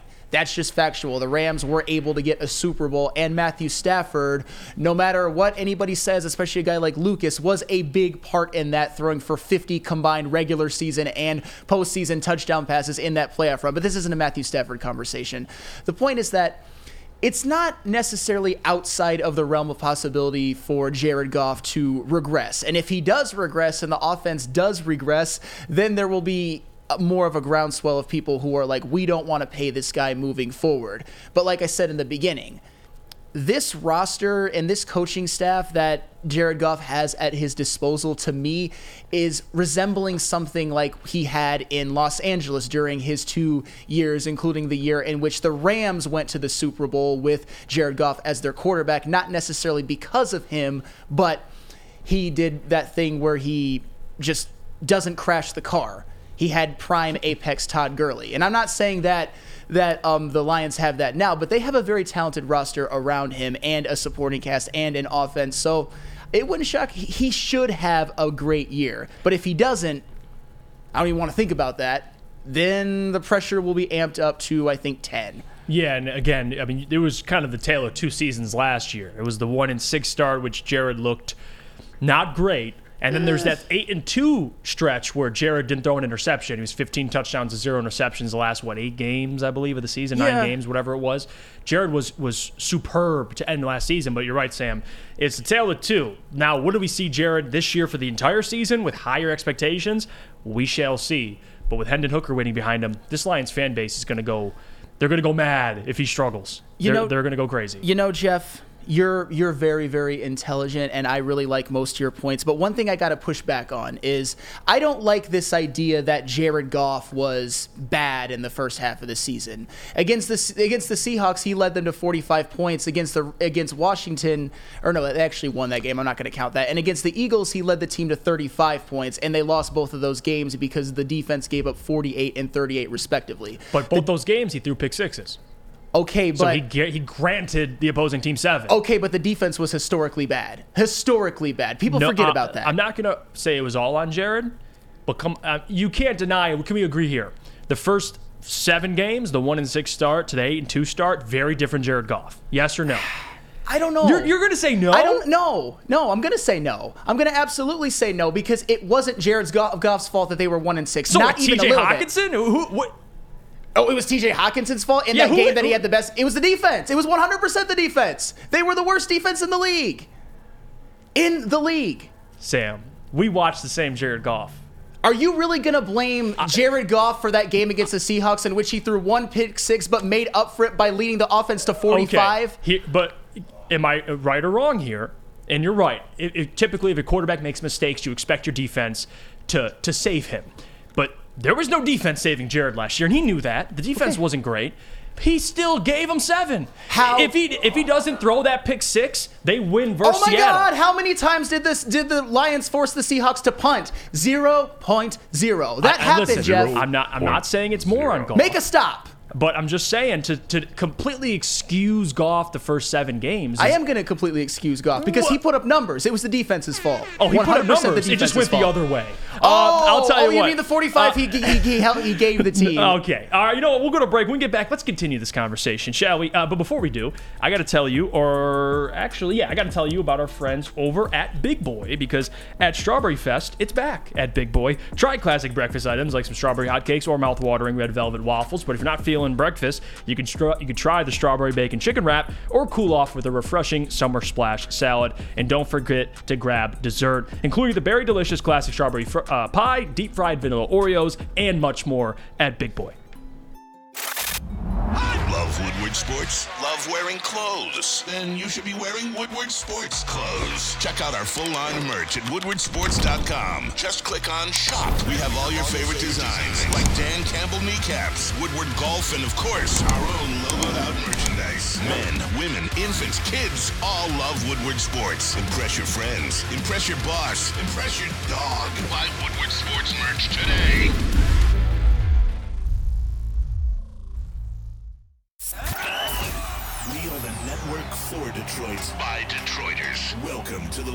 Sports Network. Welcome back. The Morning Woodward Show here on the Woodward Sports Network. Jeff Iafrate, Sam Flannel, Matt Broder, Lucas Klotz joining us as well in the booth. Uh, but we were just talking about Jared Goff and really how it played out from the start uh, for the one and six start to now after you know the eight and two stretch, and it was two completely different teams. Obviously, the defense, to your point, after week seven, I believe they averaged or they gave up around 18 points per game. So the defense was much improved. They went eight and two. Of course, a good defense matters, but I do think Jared Goff this season, uh, with now a much better defense, there's a lot more pressure on Jared Goff uh, to perform. Now, I don't think it it goes up significantly with Hendon Hooker because I think there's a part of that which we don't even know what Hendon Hooker is. So it, it's not like we know Hendon's the franchise quarterback. There's still a lot of things to wrinkle out with him and, and to figure out more as he gets healthy. Uh, but Jared Goff to start last season, and you kind of we, we kind of went through it. And I'm not saying that it was all Jared Goff's fault while they were one and six, but we can at least agree that he didn't throw a single interception the second half of the season, which honestly is very unlikely for a lot of quarterbacks. I mean, just to, to be damn near perfect the last, what, eight games of the season is pretty much unheard of. It was course. 15 touchdowns to zero interceptions. But compared to what he he started the first half of the season, he had seven interceptions um, through the first half of the season, and a couple of those were returned for touchdowns, or excuse me, for points for the other team. So Jared. I, I get what you're saying. It's not all on Jared Goff. You can't deny though, Sam. He got much better the second half of the season, and that was part of the eight and two stretch. He was a little he was cleaner with the football. He was actually historically clean with the football, and I will give you that 100%, but the defense also played much better. And I often use the Philadelphia Eagles game as a game in which Jared Goff led his team to 35 and they still lost, but that's actually not as good of an example as the Seahawks game which I've already went over. What about that game versus the Miami Dolphins which he had a passer rating of over 100 of 108, 300 yards, a touchdown, but the defense gives up 31. That wasn't Jared Goff's fault. Yes, but also in that same game, the Lions didn't score a single point in the second half. And that's fine. That's fair. So if we're going to go that route, like second half, you put up a donut, like we got to look at somebody. And I'm not saying it's all Jared, but he deserves some of that blame as well. So the, the point I'm making is you have Ben, you have a lot of the offense coming back. He's not going to have JMO, of course. But now for, for the rare, and, and Matt, you brought this up a ton of times when we have this discussion. Jared Goff hasn't had consistent coaching every season. And Matt always hammers this point when we talk about it. He you know, he doesn't have the same quarterback coach every season. He doesn't have the same OC. I mean, I get Sean McVay was the OC, but quarterback coaches, OCs were leaving LA every year. He has that now in, in Detroit, Matt. Oh, he does, and I think that's one of the biggest, uh, um, uh, the, biggest tests of Jared. Actually, it's a test of Ben Johnson too. This is the first time in his career that he's had the same offensive coordinator and quarterback coach in back-to-back seasons. So I think, and I'm with Sam on the first half of the season, the first seven games. I think a lot of the the, the losses, a lot of the problems they had were due to the coaching, not just Ben Johnson. In, in fact, it was more Dan Campbell in those first those first seven games. So I, I'm a Jared Goff fan. I think he can take us to the Super Bowl. Can we win it? I, I don't know yet, but but man, having the same quarterback coach and, and same offensive coordinator in back to back seasons, I think is is way more important than it gets credit. Yeah, no, 100%. And again, just to summarize this, Jared Goff, how much pressure he's under, I don't think it changes significantly. I always thought Jared was under a ton of pressure to perform for contractual reasons, for reasons relating to now Hendon behind Jared, but that's a smaller sample size. I think more so it's contractually. Are you going to give Jared Goff an extension and what's that number look like? All that depends on what he does this season. And uh, like I said before, the tale of two halves last season with the first half to the second half and how he looked you, don't really know. And, and you're hoping this season you get a lot more consistent Goff through 17 games. And if he does that with the Lions defense improving, I would assume they're going to be much better, and they're not going to be. I don't think Jared's going to be the reason why they lose a lot of these games. Well- At least he shouldn't be. Well, that's one of the reasons why there's pressure on Jared Goff. Because do you agree, Jeff? How much better do you think the defense is going to be as a whole this season? The defense, I think, will be top half. I think they'll be much improved. half. Yeah, I do. So if the defense is top half and Jared Goff does the exact same thing that he did last year, this is possibly an 11 12 win football team. This is a division winning team. Yes. So it's not going to be. The defense is much improved, so it's on Jared Goff and the offense, which I think he will, by the way, to maintain the level that they had last season so that they there's no. I mean, la- last year we we I don't put a lot of the blame on the offense personally because as a whole on the season the defense was bad even though it was much better in the second half. Very true. The offense was top five in scoring and the defense was approaching the bottom half in scoring. I mean the, the bottom five in scoring and I, I think they were in the bottom five. But this year, if the defense is improved, it's on the offense and Jared Goff to at least at the absolute worst regress minimally be a top 10 offense anyway. And that's why there's th- th- there's pressure on him. Jared goff has to be seen as a non-replaceable reason as to why the lions are winning and their offense looks good. Because if he's not you got Hendon Hooker waiting in the wings. And the good thing about Hendon Hooker, not really the good thing, but the thing about Hendon Hooker is nobody's expecting him to start this year. Nobody might, I don't even know if anybody's expecting him to start next year, but he's always there. If Jared Goff ever starts to slip or look, look mid, there's Hendon Hooker waiting in the wings on a rookie contract with all the talent in the world. And that's why there's pressure on Jared Goff, And among re- other things. The real K. Collins says on WoodwardSports.com, Jared Goff will not do the exact same thing he did last year. I guarantee that. Uh, Timothy says, WoodwardSports.com, it's a team game. His defense didn't help you, but the opportunity for him to win the game was certainly there. Um, Epic says Broder looks like he works security at a water park. Broder, damn, Broder, you got any comment on that? Not allowed in the park. Can I can I go down the slide, Yeah. Broder? Are you Yeah. giving me permission? Flannel Uh, free. You co- just have to take the flannel off. Uh, well, that's, not happening. So you have to find a way around Water that. slide to the flannel. the Corey Berry says running game and, and run D travels on the road. That'll be the difference between the Lions squeaking into the playoffs and being the third seed, maybe even the two seed. I think Corey's spot on there. Um, let's see. Uh, just to get you some more of these comments, Chad says, Chad Fisher, they are giving Goff a chance to win on the strongest team he's ever had to win a Super Bowl on what's left of his contract. If he doesn't, if he don't get one, then it's Hooker's team. Uh, do you really think it's Super Bowl or bust for Jared Goff? I don't know if those expectations are here right now. I don't know uh, but I think big picture, of course, the goal is always to win a Super Bowl. So I'm, I'm with you big picture wise. But I think Jared to keep his job, if he just wins a playoff game this year, I think he's coming back next season. Sure. And maybe a short term extension's on the table. I wouldn't mind a two year extension for Jared Goff. I know Hendon, you know, he has to get healthy, and I like Hendon a lot. He's 25 years old. It's not like he needs time to grow. I mean, he's he's mature, and he's a, in my opinion, more ready to play than people think if he gets healthy. Uh, but there is certainly that part of it too. Like if you don't win, a, if you don't ultimately win a Super Bowl, I don't think anybody's job is really guaranteed unless you're one of those elite guys in the NFL. Absolutely. And I don't think it's Super Bowl or bust for Jared Goff or the Lions this year or even necessarily next year. But I'm one of those people who also believes that there are a lot of factors, unless you're one of the elite of the elite quarterbacks, into why teams win the Super Bowl. It's not just it, I don't I don't subscribe to the whole Jared Goff can never ever ever win a Super Bowl. I'll tell you what, as evidenced by his playoff run in 2018 with the Los Angeles Rams, in which he threw one touchdown pass the whole run and was the victim of one of the worst no calls in the history of the NFL, that pass interference that should have been called against New Orleans, in which they probably would have won that game. I mean, the, the evidence shows that Jared Goff, at least when it comes to the playoffs, hasn't really done a whole lot. And in that Super Bowl that he was in, something I use in my Tom Brady is lucky arguments, he led the Rams to a whopping three points and I believe double digit drives. So, so far the evidence isn't there, but I also think Jared Goff is a better quarterback. And if this time he goes to a big playoff game and his defense only gives up 13 points, I think Jared Goff can get you enough to win.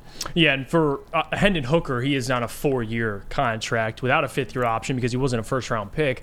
So there is that part of it where you know what's the timeline look like for Hendon Hooker. But I'll tell you this: I don't think the Lions at all look at a scenario or interested in a scenario where they go from Goff to Hendon and you regress. Like that's not what they want. And luckily for Patrick, for Aaron Rodgers, for some of these quarterbacks that do end up sitting, it works out. But there is the other part of it, which you regress. So hopefully it's it's not that scenario. That's why I'm more open to extending Goff if they feel like he's the guy for right now. But we'll see. Maybe it'll be Hendon Hooker time in a couple years. Maybe. And I'm gonna be the first one to get a Hooker jersey because you need that and you need to represent that. But I'll tell you what, we'll go to break. When we get back, I do want to talk about uh, the Lions making the playoffs and is it playoff or bust? And I want to have that conversation with Sam, Broder, and Lucas. But before we do that, can you tell us about our friends over at Swiss Insurance, Sam? Absolutely, I can. Now that summer's here, it is important to make sure you are properly covered. Whether it's a grad party or just a group of people over to enjoy the lake or pool, your liability exposure increases significantly in summertime. Let the Swiss Insurance Group review your coverage and make sure you are protected from an unexpected loss. Check out SwissINS.com or call Mark today at 248 800 4177. Again, that is 248 800 4177. Swiss Insurance. Call them. At work and at home. We're there with smarter security solutions. Featuring complete automation with customized alerts and more. For over 90 years, we've been the company that's been counted on to protect what matters most, all with personalized service and care. Right now, for a limited time, receive a free video device plus free installation with a new home system. Guardian Alarm. We protect Michigan. The only sports network in Detroit that starts with a W. You know, because we win. Woodward Sports. Detroit's winning sports network. I got to tell you about our friends over at Outdoor Equipment Company because, guys, your childhood may be over, but playtime certainly is not. Outdoor Equipment Company is your source for power outdoor equipment, sales, service, and parts. Carrying top brands such as Bad Boy, LS Tractor, Still, and much more, servicing the Great Lakes region with locations in Metro Detroit and Greater Lansing. For more information, visit them at OutdoorEquipCo.com. Outdoor Equipment Co., your power equipment playground. Uh, we're back here in the morning Woodward Show, WoodwardSports.com. Thank you guys for sticking with us halfway through the second hour. Jeff Iafrate, Sam Flannel, Matt Broder, Lucas Klotz, as usual. And if you're watching on YouTube, thank you guys for sticking around and staying with us and giving us a chance. Drop a like, subscribe to the YouTube channel, and if you can't watch live, it's all good. You can go back and rewind and watch us on any podcast app or listen to us, excuse me, on any podcast app you have, Apple, Apple or Spotify, doesn't matter. But don't forget to leave a five star review.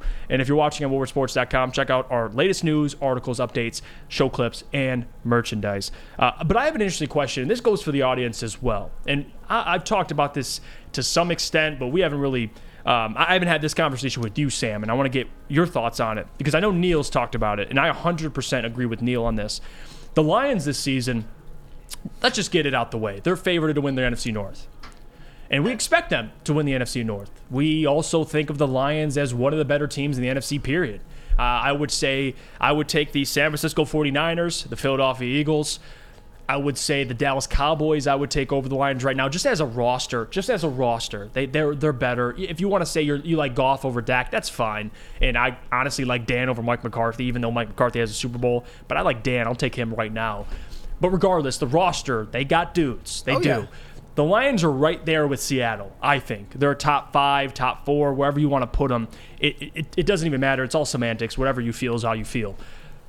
The point I'm going to make is this you're favored in the division, one of the better teams in the NFC. You have, I would say, the second best quarterback in the NFC. I would make that argument. That's fair. The Lions are going to be favorited in the playoff game when they make when they make it. If they win the division, like Minnesota last year against the New York Giants, and I could see a similar matchup for the Lions if they win the NFC North. Maybe it's the Giants, uh, maybe it's the Saints, but I think the Saints honestly could could win that division. I, I do believe that. So, re- regardless of who it is, you're going to be at home. You're going to be favorited. And the Lions, to me, will have a better team in whoever they face. So, by that metric, Sam, you should win a playoff game. So I want to get that question out to everybody in this room. Is it playoff win or bust? And I'll make the argument it is. And I don't want to sit here and say the entire season would be a failure and they shouldn't be proud of anything they've done. But let's be real here. You think the Minnesota Vikings are happy with what they did last season? Hell no. You win the division, you win 13 games, and you lose to Daniel Jones. I'll just say that. Daniel Jones? Like, you kidding me? Gave up like the Daniel Jones coming out party game. Yes, and they basically they got him paid. They did get him paid. So think about that for a second. I would make the argument they should win a playoff game. That should be an expectation. I expect them to win the division. And I know Lions fans are like, whoa, whoa, whoa. It's crazy to even have that conversation because, um, again, and I don't know if you, I don't, I don't think we have this graphic, but I want to just read it off because this is Warren Sharp. If you guys follow him on Twitter, uh, he, he tweeted out years without a playoff win. Years without a playoff win, okay? And I want to go through all the teams that didn't make the playoffs. Think about Oh, this for a second. Uh, and teams that were in the playoffs that didn't win. So one year removed from a playoff win, L.A., Tampa. Two years, Cleveland, Baltimore, Green Bay, New Orleans. Three years, Tennessee, Houston, Minnesota, Seattle. Four years, New England, L.A., the uh, the uh, Chargers, Indianapolis. Five years Atlanta, six years Pittsburgh, which is crazy to think about. Pittsburgh's Yeah. six years away from the last playoff win. It's crazy. Seven years, Carolina, Arizona, Denver. Now, after seven years, it goes to 12 years, which is the New York Jets and Chicago, then 17 years, which is Washington, and then 20, which is Las Vegas, and then 22, which is Miami, and all the way at the top, uh-huh. 31 years, the Detroit Lions. Sam Flannel, I'm going to ask you this question. Is it playoff win or bust this season for the Detroit Lions? Well, first of all, that those those numbers and that that was very sobering. It's it's breaking my heart right now worse than any woman could. I'll, I'll tell you that. The drought for the Detroit Lions. And you look at some of the teams like even the Cleveland Browns and the Houston Texans. There's a lot of mid franchises that have won playoff games recently. To answer your question, it absolutely is playoff win or bust. I know the Lions are in a weird spot right now. I can't remember a time when a team has been in this spot. The Lions finished the season very, very strong. They finished the year eight and two after starting one and six. But they did not actually make the playoffs. So they go from not making the playoffs but having a winning record to being the hunted next season without even getting to sneak in and get some playoff experience as a wild card team. The reality is is it's not just that the Lions are favored in the NFC North. They are one of the heaviest favorites to win their dis- respective division, I think, of any team in the NFL. You look at maybe the Jaguars in the AFC South and maybe the Chiefs in the AFC West, but the the Lions are pretty heavy favorites at this point, and if you go into the playoffs and have a home playoff game, especially if it's against, I don't know, the Giants, as you'd say again, but even you know what? Even if, if if it's against the Cowboys or the Seahawks, who you could see being wild card teams as well, but they're very very good. The Lions have the home field advantage, and if you get a home playoff game in front of those fans that have been starving for for winners at, on a franchise that hasn't won a playoff game since 1991, who has won one playoff game during the Super Bowl era, which is just a, a, a track record of an ineptitude that sounds made up you got to win a playoff game. You got to break that curse. And and one of the worst ways to end a season, no matter what sport you play, no matter what championship, no matter what tournament, no matter what playoff round, is to get upset at home earlier than you think you should. And if they win the division and lose in either the wild card round or the divisional round, that would be an upset. You would be ending the season disappointed. And you Mhm. know what else? And this is something that a lot of people don't want to talk about. There is a lot of turnover in the NFL. If you make the playoffs, if you have that golden of an opportunity, you've got to take advantage because there is never any guarantees that they are going to be No. back. Anything can happen. So, yes, it is playoff win or bust, not just division or bust. And by the way, I'm so thankful to every single one of you in this audience, the Morning Wilbur Show audience. I, the IQ's off the charts. I, I got to just say that is a is it playoff win or bust for the Lions? Sixty-eight percent of you say yes. Like that that shows you that people understand the circumstances. They understand what the NFC looks like. They understand all these things. And they're not, it's the stoked, not scared argument Yes. for Darren McCarty. Are you stoked? Are you scared? Uh, 30, 28% now scared. And they'll take a division win. But guys, it, it all tra- it all goes and co- it, it all goes together. You win your division, you host a playoff game. The chances of winning that playoff game significantly increases when you're at home. And, and I get they haven't won in 31 years, but my goodness, it should be playoff winner. Bus uh, Matt Broder, you cover the Lions. What are your thoughts on it? What, what- what's on your mind? I, I do believe it's playoff winner bust, and just just saying that and reacting to it, it seems kind of crazy as a, a, a for Lions fans to to say. But when you think about it, everything Sam presented to us, I agree with, and that that really is my argument. I happen to believe that the Lions are going to win the division because they're a good enough team to win the division, not because the division is bad or down, which it is. So I think if you go into the playoffs and have one playoff game at home where you're favored, you can't say losing that game it isn't a failure. You got to get to the playoffs and you have to win it if that's the scenario. Yeah, it's going to leave a bad taste in your in your mouth. Pause. But Lucas, your thoughts on it? Playoff You winner gotta bust, or is, is that too extreme? No, it was. Should we 100% settle for mediocrity? No. Okay. Look, I'm looking around the division right now. I'm seeing Justin Fields, who's a good quarterback but very young. So I, I'm giving Jared Goff and the Lions advantage over them. Then you have Kirk Cousins and Jordan Love, Are you kidding me? Those are four easy wins, or at least they should be. So the fact of the matter is the Lions need to win their division first off, and they need to win a playoff game because whatever they're going to win their division, so they're going to be a home home field advantage, all of that. They're going to be a much more talented team, in my opinion, than whoever they could play, unless it's maybe the Seahawks. If like the 49ers win the West and the Seahawks slip in there, pause. The, the Lions are going to be talented than any other team they play in the first round. So if they don't do it, I, it would probably be more painful to watch than that 313 and 1 season to be honest because there's just so much hope there's so much promise and if you let kirk cousins or jordan love take that away from you I, i'm i'm just my i'm gonna be clocked out plain and simple No, it, it would be disappointing, certainly. And again, uh, Jay Will fan says, but who says we can't jump a few steps and win a few playoff games? And nobody's saying that either. Honestly, I, the, the playoffs, you just got to get in the race. We saw with the NHL, Sure. what the Florida Panthers did. We saw what the the uh, the Miami Heat uh, did as an eight seed as well. And really, not even almost making the playoffs, being in the play-in. But the NFL is different. But I would argue it's it's a lot different in the NFL because it's it's really who shows up that given day.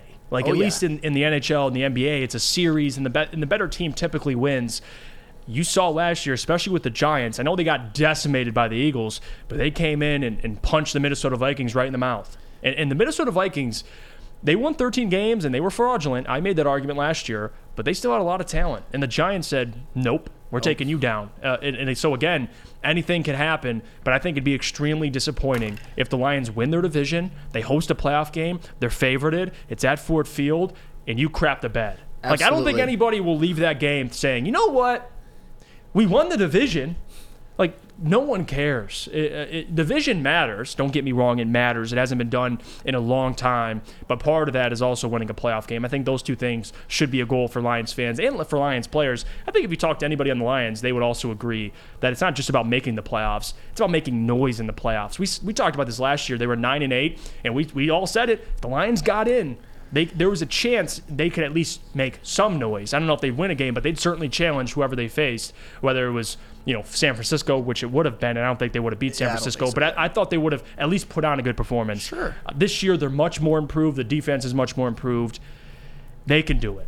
Go win a playoff game, but it is easier said than done, especially in Detroit. But we're gonna go to break. Uh, before we do, Sam Flannel, if I if I got to get in the gym, where can I go? You go to Planet Fitness, of course, because Planet Fitness has all of the best amenities for anyone, and you can get a membership for only $10 a month for just the regular membership, or you can upgrade to the Black Card for $24.99 per month. And Planet Fitness is doing this really cool thing where it lets teenagers work out for free all summer long. You can register anytime and have that privilege all the way until August 31st. I cannot say enough kind things about Planet Fitness, and you can join in club today or online or visit planetfitness.com. It's Planet Fitness, where your fitness is essential. The sports marketing agency would not be who we are without great community partners like Hegira Health and Carol Zaniga. It's an awesome opportunity to partner with your organization. Hegira Health is a, a comprehensive behavioral health organization. We serve children through older adults with mental health, substance use, and uh, developmental disabilities across Western Wayne counties, and really excited to now be in downriver communities as well. Give us a call at 734 458 4601. The only sports network in Detroit that starts with a W. You know, because we win. Woodward Sports. Detroit's winning sports network. Welcome back to the Morning Woodward Show here on the Woodward Sports Network. Thank you guys for sticking with us and being patient as you always are. Don't forget, if you're watching on YouTube, leave a like, subscribe to the YouTube channel. Uh, and if you can't watch us live, don't forget, if you can tune in on any podcast app you own, Apple or Spotify, and leave a five star review. And I want to bring this up because I, I wanted to get you know as much sports in as possible. And this is in sports, but it's a little off the, the, the our typical conversation point that we have, whether it's Detroit sports or it's the NFL, the NBA, whatever it is. You have you have you seen all the stuff transpire with Conor McGregor? I have, and I want to just go through some of this and, and get some things cleared up because I think this is an example of, uh, you know, I, I guess a, a, a small example of a, a big problem in America. Like, quite frankly, I think Conor McGregor, with his status, it affects him because of how well known Conor McGregor is. But there's a lot of situations like what happened to Conor McGregor that don't get talked about as much, and I think it needs to be talked about. Um, if you guys haven't seen already, uh, a new video of Conor McGregor and the alleged victim of the, uh, we'll just say, the R word, is, in which he's accused of, uh, surfaced Saturday as the UFC star.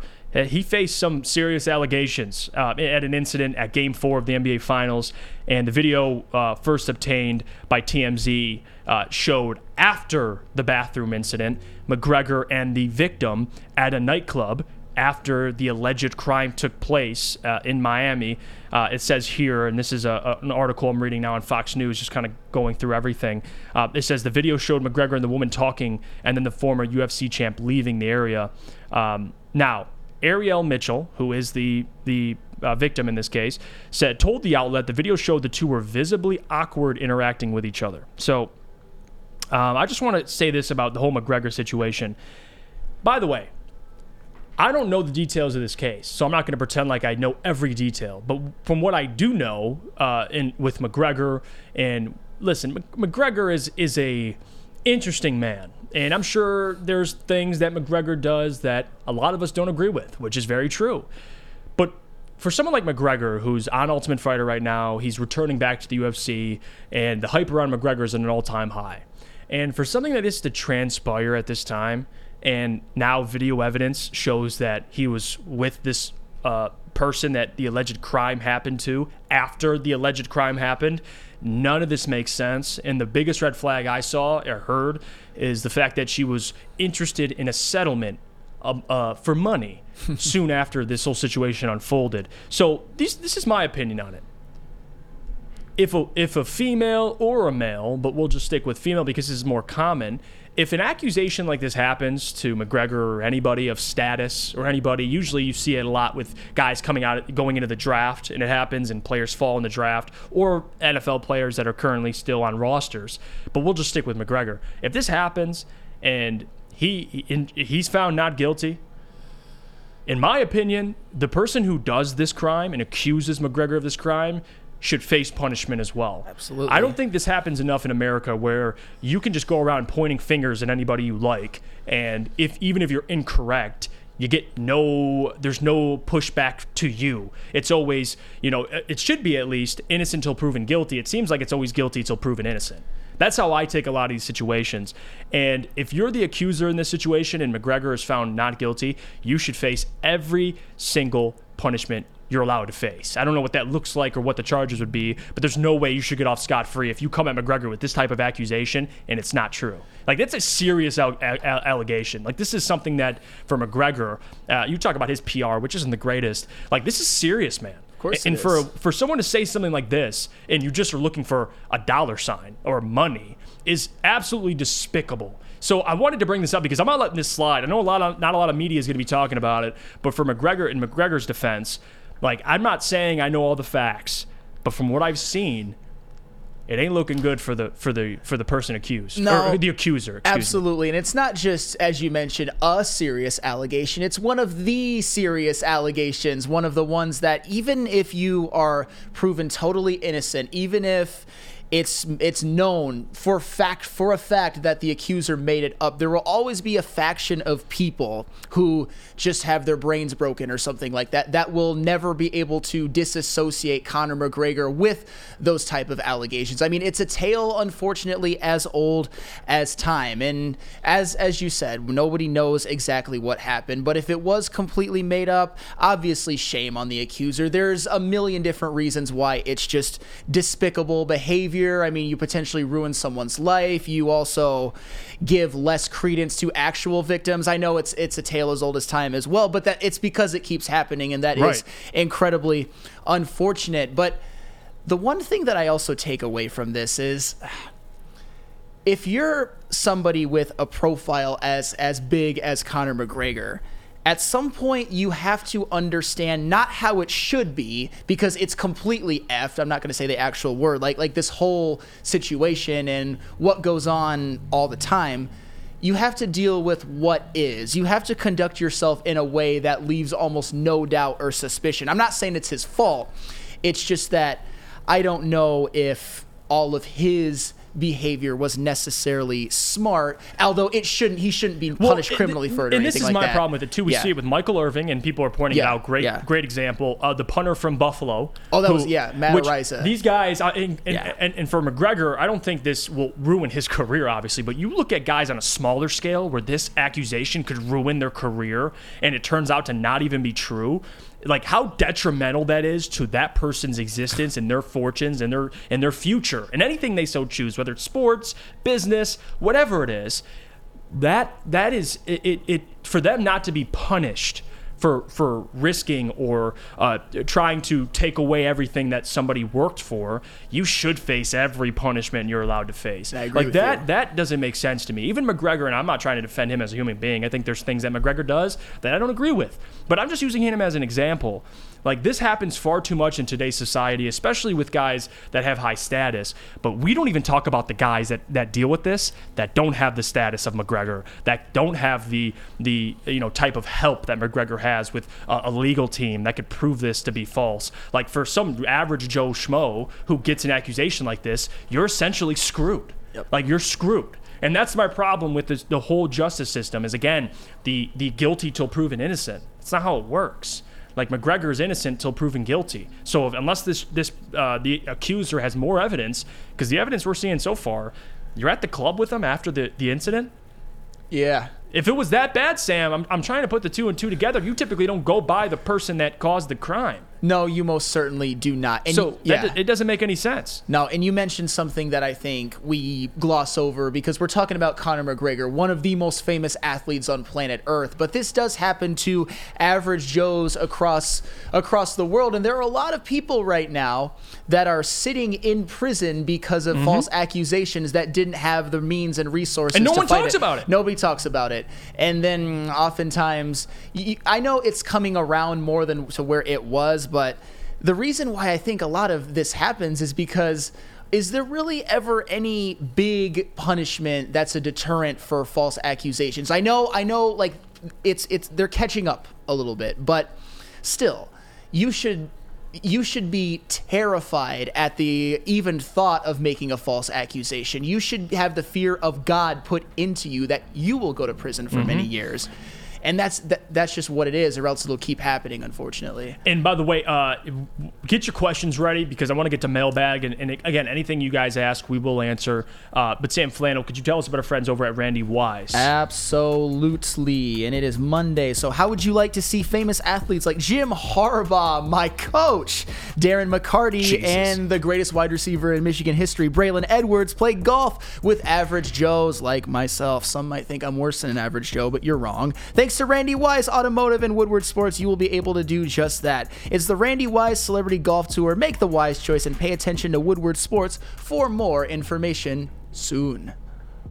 How would you like to win not one, but two vehicles of your choice? One for you and one for your wife, your girlfriend, or your best bud. Get to Lady Jane's today for an award winning haircut and automatically enter for your chance to win. Courtesy of Les Stanford Buick GMC of Ferndale. Lady Jane's, open seven days a week, walk in anytime. It's wicked awesome. How about that rookie? He is something else. How big is that? Detroit's sports teams live on Woodward. All of Detroit's sports coverage lives on Woodward Sports. Driving the best in Detroit sports coverage. Welcome back to the Morning Woodward Show here on the Woodward Sports Network. Jeff Iafrate, Sam Flannel, Matt Broder, Lucas Klotz here to answer your questions for mailbag. Uh, and we'll start with the first question, which I kind of saw hinted at earlier, and I want to clarify this right now. JB will be back tomorrow. Gabby's out this week. She's on vacation. So uh, there's the clarification. Forgot to mention at the beginning of the show. So this week, no Gabby. JB will be back tomorrow. JB Smooth. Uh, we missed you, JB. We do. But Matt Broder's doing a great job. Appreciate you, Broder, for filling in, man, holding it down for us. Um, seriously, he's a team player.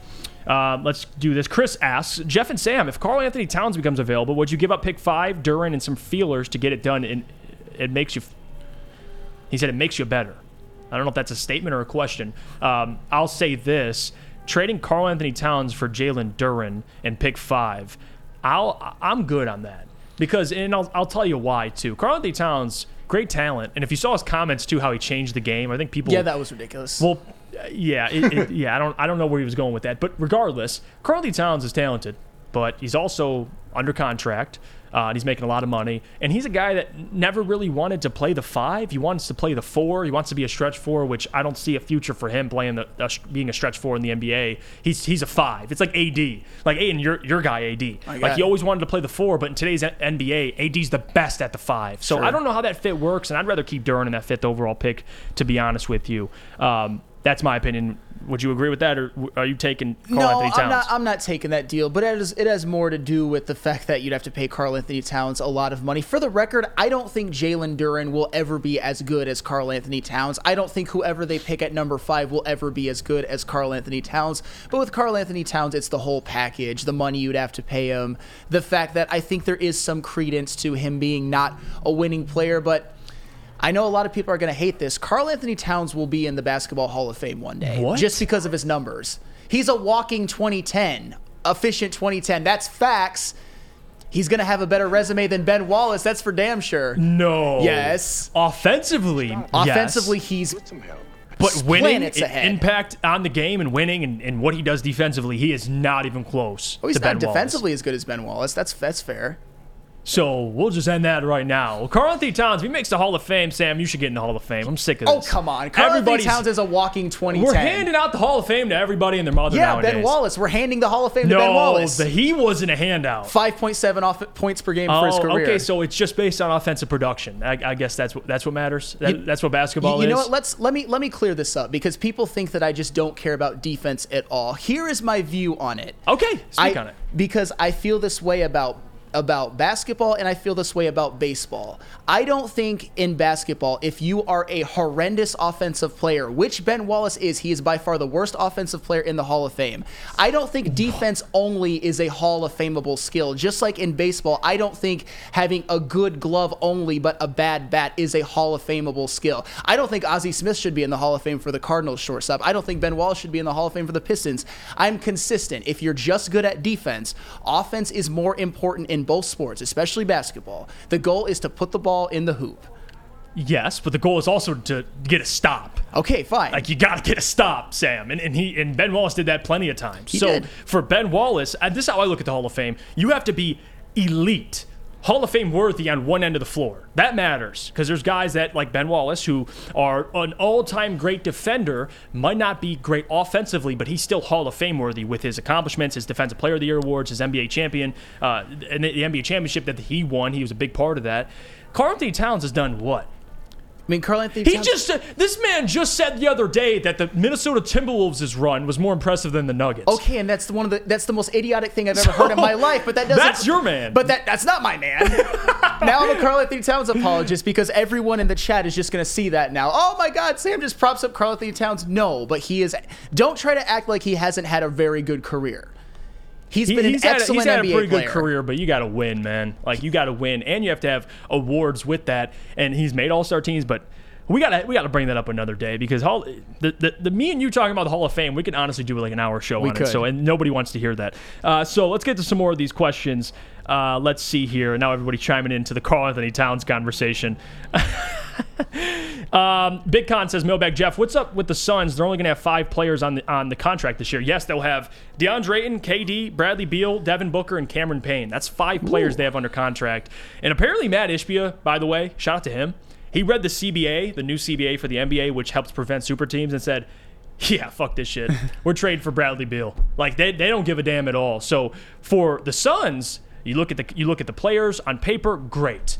They have no depth. And who's playing point guard? You know what's funny? So I, I don't know how the Suns experiment's gonna work, but I'm curious. You know what's funny though, and this is something that I looked up last night. I didn't know this off the top of my head. Last season, Kevin Durant, Devin Booker, and Bradley Beal all had their career high in field goal percentages, Mm-hmm. and they all averaged more than five assists per game. Take that for what you will. I think it'll work. Uh, we'll see. And, and again, Mat Ishbia does not play around. He, No. He's going all in. So credit to him.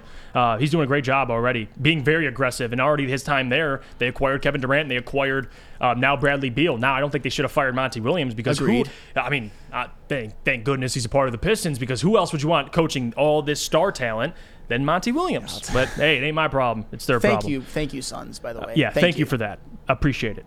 Uh, let's see. Mail sack juicy. Doesn't it make it easier to win games when you're holding the other team under 70? Asking for a friend. Sam Flannel, what say you? Okay, fine, but it was a different era back then. And for the record, and for the record, one of my biggest issues with Ben Wallace being in the Hall of Fame is the fact that he is the only member of the Going to Work Pistons in the Hall of Fame. I would put Chauncey Billups and Rasheed Wallace in over him a million times out of a million, and you can never change my mind. And oh, by the way, by the way, for the a billionth, trillionth, whatever next illionth time. Ben Wallace never shut down Shaq in the final. Shaq was the best player in that series. Okay, That's uh, factual. Look at the numbers. Okay, well, uh, we'll get to this question, Andrew, because I, I, there's a lot to unpack there, and we have two minutes, so I can't I can't do it. Andrew, Jarace Walker at five, you liking that, Jeff? By the way, drafts this week. We'll, Ooh, we'll break wait. down a lot of the NBA draft coverage. You guys know it's my forte, so I can't wait to cook that up for you guys. Um, just closer to the NBA draft, we'll have uh, Brandon on during the week to talk about the prospects. You guys know who I like. I mean, I don't need to repeat it. Uh, but again, Jarace Walker, I'm okay with. Uh, I'm cool with it, and I'll talk about later in the week all the prospects I'm cool with in, in my rankings. But until then, uh, I want to get to some more questions. Jesse Adams, mailbag, Jeff and Sam, who has more touchdowns in the rookie year, Jayden Reed or Sam LaPorta? Second Ooh. question, who has a better season, Nebraska or Wisconsin? So we'll start with the first one. More TDs in the rookie season, Reed or LaPorta? I'm going to go with Sam LaPorta. I think he'll be more of a red zone threat than Jayden Reed will be for the Packers, and Jayden Reed has to play with the aforementioned Jordan Love as his quarterback. Yeah, I'm going to go LaPorta as well. Uh, Broder, you would agree there? LaPorta over Jayden Reed? I think so too. And then Lucas, what do you think? LaPorta or Jayden Reed? Who has Jordan Love throwing him the ball? Bingo. I'm Okay, go second with the other question. Who has a better season, Nebraska or Wisconsin in college I- football? That's a good one. I'm gonna go with Wisconsin because Nebraska they haven't they didn't make a bowl game in the entire Scott Frost tenure. I know, I know. Come, come at me with all your slander. I picked Scott Frost to rebound this past year, but at least with Wisconsin, they have a winning pedigree. I like the hire of Luke Fickell, and they did bring back their star running back Braylon Allen. I think they will challenge for the Big Ten West, but what does that mean? Probably nothing. Yeah, no, agreed there. Um, I, I would agree with you. I think Wisconsin, I'm baking. Yeah. Luke Fickell, I think, is going to do a great job. And Wisconsin, I think, although they're, they're not on the level of Michigan, Ohio State, and with the Big Ten getting better with Yeah. better uh, organizations like UC, USC and, and UCLA, it's going to be tough for Wisconsin to swim in those waters, but I think they'll be better than Nebraska. But again, we all fell. We, I feel like we've all fallen for at least once for the Scott Frost bounce back season. I've done it. You Oh, did it done it last too. season. So when- I- so we've all, the- we've where's the all Jeff done it. Slander? No, Did- did we'll I just just- coast over that. Well, we don't we don't need to bring that up. Uh, but regardless. Uh, one more question. Question: Why is it when everyone talks about the Seattle game and the defense not forcing a punt, why do people just ignore the turnover that the special teams got, which is more productive? Ooh, that's very true. Funky. And again, with that Seattle game, I, I know the biggest storyline is we never forced a punt, which uh, that moment will always be remembered, and that's something that you look back on and you're like, man, where we've came now with this defense. Thank goodness this defense looks entirely different because that game was rough to watch defensively. But I want to say thank you to every single one of you for sticking with us, tuning in, uh, staying here to the end of the show. Again, thank you guys for giving us a chance of supporting the show. Uh, before you go, drop a like, subscribe if you haven't already. Uh, and if you can't watch us live, you can go back and rewatch and re listen to the podcast on Spotify. Apple, whatever you so choose. And if you're watching on our website, which you should be, check out the latest news, articles, updates, show clips, and merchandise from Jeff Iafrate, Sam Flannel, uh, Matt Broder, Lucas Klotz. We thank you, and we'll see you guys tomorrow.